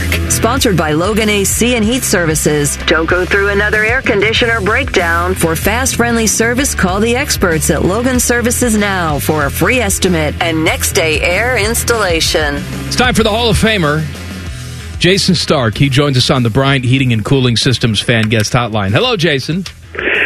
Mike, way to labor on Labor Day. Oh, you know what? Teddy was just telling me, because he was talking to you off the air, that you, you were watching tennis today. Are you are you not aware? Look, I know the U S Open's going on. Are you not aware that the White Sox and Royals just played a twelve to one thriller? I'm, I'm vaguely aware of it. I didn't watch a pitch of it, if that's your point. Good. You know what? You're better off for it. But the Reds are in action this afternoon, and everyone is tied. I think everyone in the National League is tied for this final wild card spot. Handicap it for me. Who's going to get it? Uh, okay, so we're, we're not we're not doing Phillies and Cubs, right? We're just assuming no, they're, they're in. They're, they're in. They're both legit. I think that's a good idea. Um, I, I don't really love any of these four teams. And um, all right, thanks for coming on. I, I, I don't, right? Like, we talk about this all the time. It's hard to it's hard to get excited about any of them, right? The Giants, they can barely scrape together a rotation. Their best offensive player is Wilmer Flores, okay? And they're thirteen under five hundred since July eighteenth. The The Marlins have the same record as the A's since the All-Star break, and the Diamondbacks are right there with them. Um, I so that who does that leave? That leaves the Reds, and I mean they're just a wildly inconsistent team. I I, I think I would feel better about them if, when that waiver day lottery came around last week, they claimed all the pitchers instead of the hitters. But um, they're, it, it's hard to to to rule them the pot. Okay, let me say this again. It's hard to look at the Reds and think the other teams are better than them. So let, let's go Reds. Let's do it. By the way, on that waiver deadline, you know, acquisitions that, you know, the Guardians made some moves, the Reds made some moves, they picked up guys. Is that something that you expect to continue to see over the next few years? Teams doing this massive salary dump kind of once they're realizing, like the Angels did, they're not going to make the playoffs. Is that something you expect more and more of this to kind of become a late August movement thing where you see some big names moving like that? Uh, look, I I hope not, man. Um, and I, you know, the, the question is, are these rules going to be the same in a year? And I, I'm a little dubious of that. And there's there's two ways to to look at the the issues here. One is the Angels. Look, they're They're an embarrassment right now. They just got swept by a team that's fifty games under five hundred. I mean, the A's. And they're, you know, they're officially not trying, and they got to play all these contenders in September. Orioles, Rays, Guardians, Mariners, Twins, Rangers. I've got a real problem with that. I do. Um, and, so, and then the other end of it is, look, it was It was great that everybody who got claimed wound up in the state of Ohio, but I I don't know. It's not the way waivers work in my fantasy league. If you claim somebody on waivers, then you go to the back of the line. You don't get to claim everybody on waivers. So you, they, I think M L B has to deal with that too. There, there's there's a lot of chatter about this in the league office. Um, I, I haven't heard a great idea to head it off, but I think the waiver. The, the the part of it that I just mentioned, a team can claim everybody and be awarded everybody. I think that would clearly uh, be an easy thing to change. Jason's beef with our guy Jason Stark here on The Fan. Uh, Major League Baseball announcing that the pitch clock rules will remain the same in the postseason. That had been up for debate, yet several players come out and say they wanted the rules loosened. Some people said they want the pitch clock to go away. You think it's a smart thing to have the same rules, regular season and postseason? Uh, you know, I think that in, in a vacuum, you would always want the most important games to be played under the same rules as all the other games. And so I understand that part of it. Um, and I, it's not a surprise. We talked to Rob Manfred about this at the All-Star Game. It's kind of what he was indicating. Uh, we've seen violations continue to just plummet. You know, it's like two violations a week now. So I understand all of that. But Mike, do you remember the brilliant idea that I had? I just wrote about it a few weeks ago, where I proposed each team in in a postseason game could pick three plate appearances in that game where they could turn the clock off. Like if you think of Trout versus Ohtani, the last at bat of the W B C, that that that kind of confrontation where nobody really cares how long it lasts. What do you think of that idea? Yeah, we talked about that before. I think that's a decent yeah. idea. I don't think it's something that they would just implement out of nowhere for the postseason. Yeah, I'm. Uh, you're like everybody that I've run this by. I, I I asked a bunch of players about it. I thought they'd get excited about it. Not one of them said to me, "Boy, you're a genius." All right, let me ask you this, that. because you you have been a champion of the zombie runner. See, I said it the right way. I do um, like the zombie runners. I, I do. I do not like the zombie runners. I like the fact that we don't do that in the postseason. Do you want to see zombies in the postseason too? Mm-mm, I do not. All right. I, I think that there are. This is the one time where it makes total sense to play with zombie runners during the season, but not in the postseason. Much like hockey. Okay, you could. I mean, hockey has the funky overtime rules in the season to get the games over with. But in the Stanley Cup, you, you don't want a game decided like that. So if they if you play eleven overtimes, that's kind of cool. I think baseball is the same way. But it, if you're saying it's a flaw in Rob Manfred's logic, let's play all the games under the same rules, I think he got a point. Yeah, I think that's fair, Jason. I do think it would be a mistake, and I'm glad Major League Baseball is not going to do it. Seems like so many people complain during the postseason of how late the game times are. I know sometimes that's unavoidable, but if the pitch clock has helped speed games up a little bit, doesn't that mean you're going to have more people who can stay up with the whole game and hopefully see a good ending, or at least see these games out to their conclusion? That seems like a win for Major League Baseball. Yeah, I, and I think you're exactly right that that's the overriding reason to do this. They, look, the games are a half an hour shorter, and It, the postseason games obviously will start later, but uh, if if the games are over at eleven o'clock in the East, I mean, what percent of people will stay up and watch the finish versus if they're over at twelve twenty-three a m in the East? It's a, it's a huge difference. Just like when you go to a game now, you don't see the stampede of people going to the parking lot in the eighth inning of a tie game. They watch the whole game. They wait. I, it happened to my family last week. We stayed for all twenty-seven outs and then took forty minutes to get out of the parking lot because people don't leave now. And if you, you, you want people to watch the biggest game. So I think that's a huge factor here. Well, you know what they say, if you're going to the south side of Chicago, you come for the gunfire, you stay for Vanilla Ice. That's that's what they're saying. That's exactly what they say. Isn't mm-hmm. that what Chris Getz said at the press conference? That's exactly right. By the way, it's Hawk Harrelson's birthday today, eighty-two years old. Happy birthday, Hawk Harrelson. Well, I assume all Hall of Famers have each other's numbers. I mean, you can, you can text him, right? A card. Well, you're... Is that a, is like on the list, uh, or in the rankings of biggest days in the in your household, Mike? Yeah. Where does Hawk Harrelson's birthday rank? It's pretty. It's pretty up there. I mean, Hawk is, is my guy. Yeah. I mean, that's look. I think every put it on the board. I think every baseball fan has an affinity of for the voice of their childhood, right? Yeah. And and for me, you know, Hawk Harrelson, obviously that two thousand five team, which seems like eighteen million years ago now, instead of eighteen years ago. Game sense, by the way. No, I, thanks for reminding me. Hey, yeah, you're aware. No, they won a postseason game. They have won a postseason series. They haven't won a postseason series since, yeah. Yes, they did. Uh, they did beat they did, the right, they beat right. the Rays one game in two thousand seven. I want to say, yeah, it's hard to it's hard to forget that. Oh, that was a good. That one. That was special. All right, that's it. That's all the time we have. Thank you, Jason. Happy Labor Day, boys. Happy Labor Day. Jason Stark joins us on the Bryant Heating and Cooling Systems Fan Guest Hotline. Back page coming up. Common Man and T-Bone on the Fan.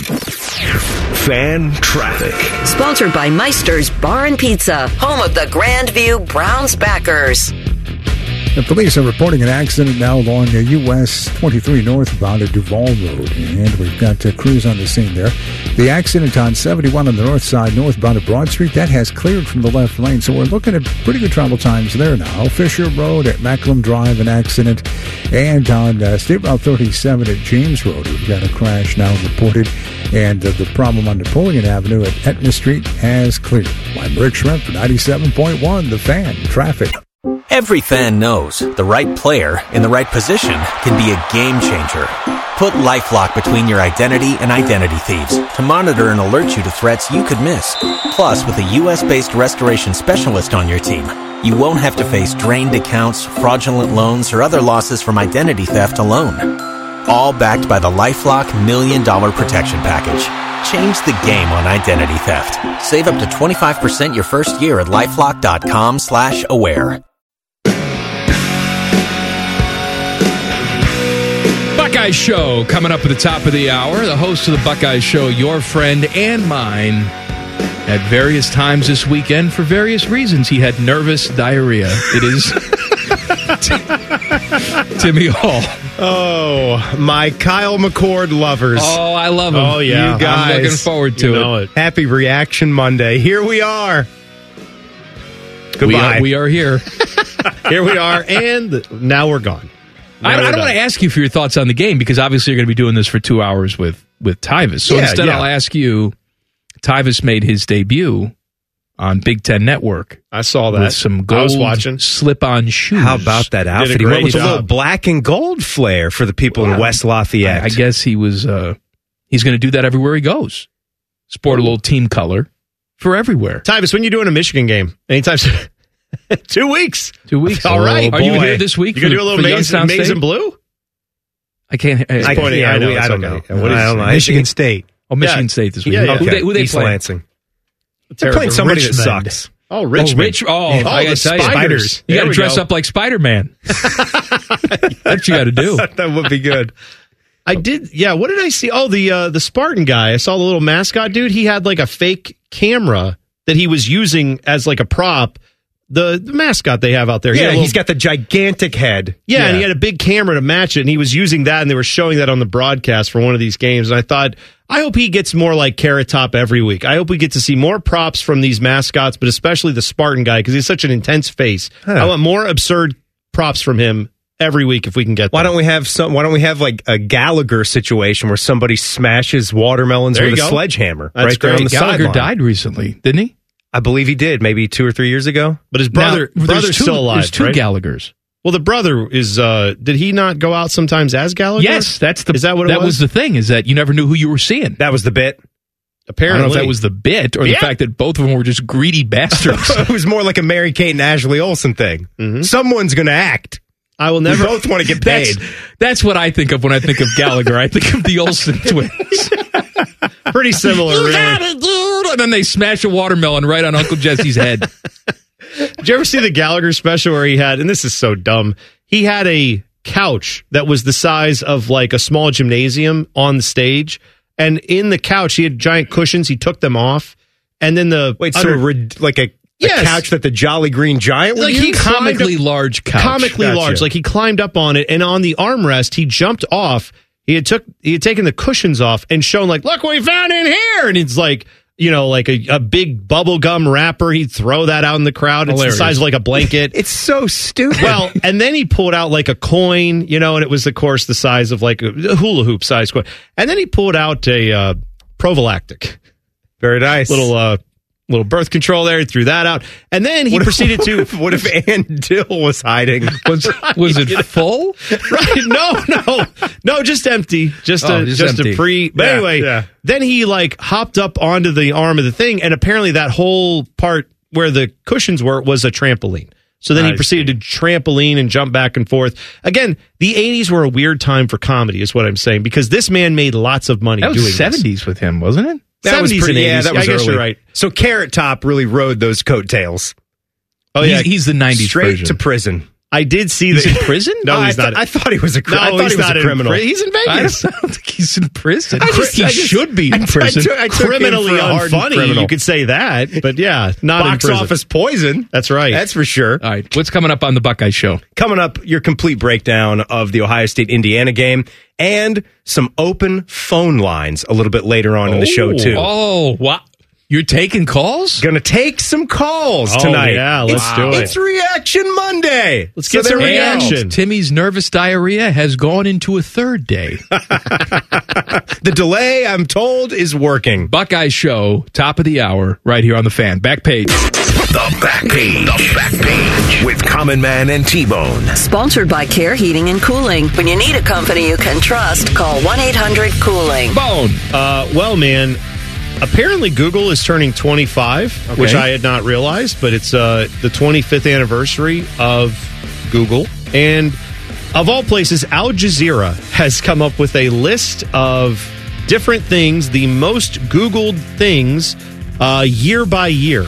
Okay. So I have the top five basically from two thousand three on to present day. Is, is there a year? Ta- is Taylor Swift a most Googled thing? Well, it's it depends on the year. So, for I don't, example, I don't want to be that thing, but uh, that's twenty years. No, no, no. I know they just did from twenty-three or two thousand three on because I oh, guess the so first the, few the first years, five years who there the wasn't cares? a lot of good data for that. But I they see. can only see back to two thousand three. So, is there a year you'd like to know the most Googled term? Yeah, pick one. Just pick one. Uh, let's go with, I'll start with two thousand eight. How about that? Crew won M L S Cup in two thousand eight. Uh, so, of course, first, the Crew. Yeah, that's right. on the list. They, no, not, most Googled. Not top five. In at number five, Miley Cyrus. Mm-hmm. Number yeah. four, Lil Wayne.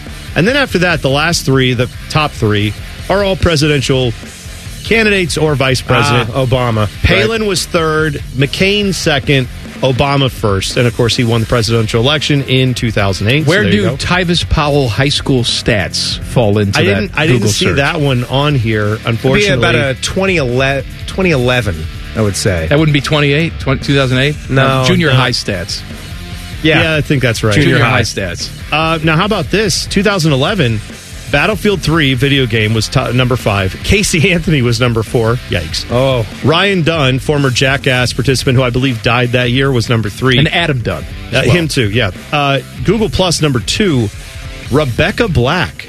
The oh. most Googled term of two thousand eleven Friday. with her song fun, Friday. Fun, fun. That also means that song is going on twelve years old, which I am shocked that it's been around that long. Uh, this year, if you want to know, the t- or I'm sorry, twenty twenty-two is the last one we have. Top five were India versus South Africa, India versus England. These were for cricket, I believe. Queen Elizabeth, Ew. Ukraine, and the number one search term last year, Wordle.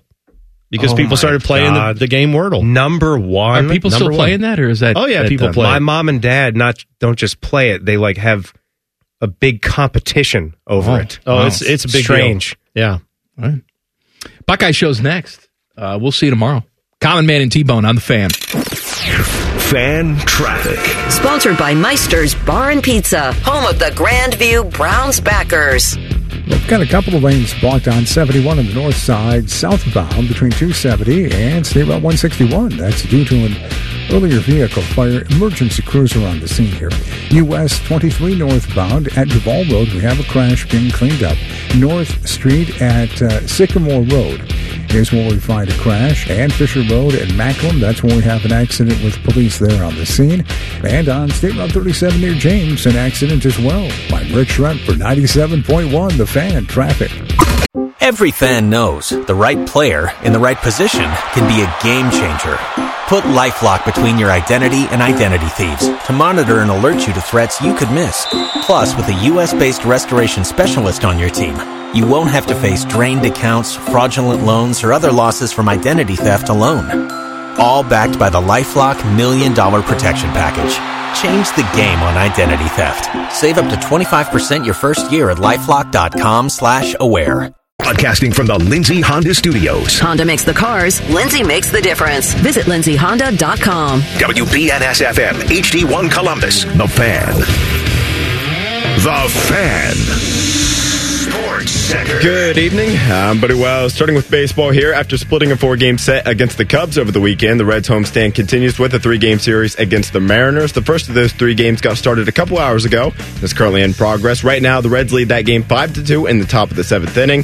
Spencer Steer's three-run shot in the second inning, helping lead the way there. After taking two to three against the Rays over the weekend, the Guardians continued their own homestand tonight against the Twins. They're just about to get underway at Progressive Field for tonight's game. Lucas Giolito's on the bump there for Cleveland, set to make his first start for the Guards. We've got one more game on the Week One college football schedule. That's tonight as number nine Clemson goes on the road to face the Duke Blue Devils. That game will kick off tonight at eight. We'll have coverage starting on The Fan here at seven thirty, and we're just three days away from the N F L season getting underway. The defending Super Bowl champs, the Chiefs, will host the Lions on Thursday night, an eight twenty kickoff there from Arrowhead. Breaking sports news when it happens on The Fan, Ohio sports destination. Every fan knows the right player in the right position can be a game changer. Put LifeLock between your identity and identity thieves to monitor and alert you to threats you could miss. Plus, with a U S based restoration specialist on your team, you won't have to face drained accounts, fraudulent loans, or other losses from identity theft alone. All backed by the LifeLock Million Dollar Protection Package. Change the game on identity theft. Save up to twenty-five percent your first year at LifeLock dot com slash aware.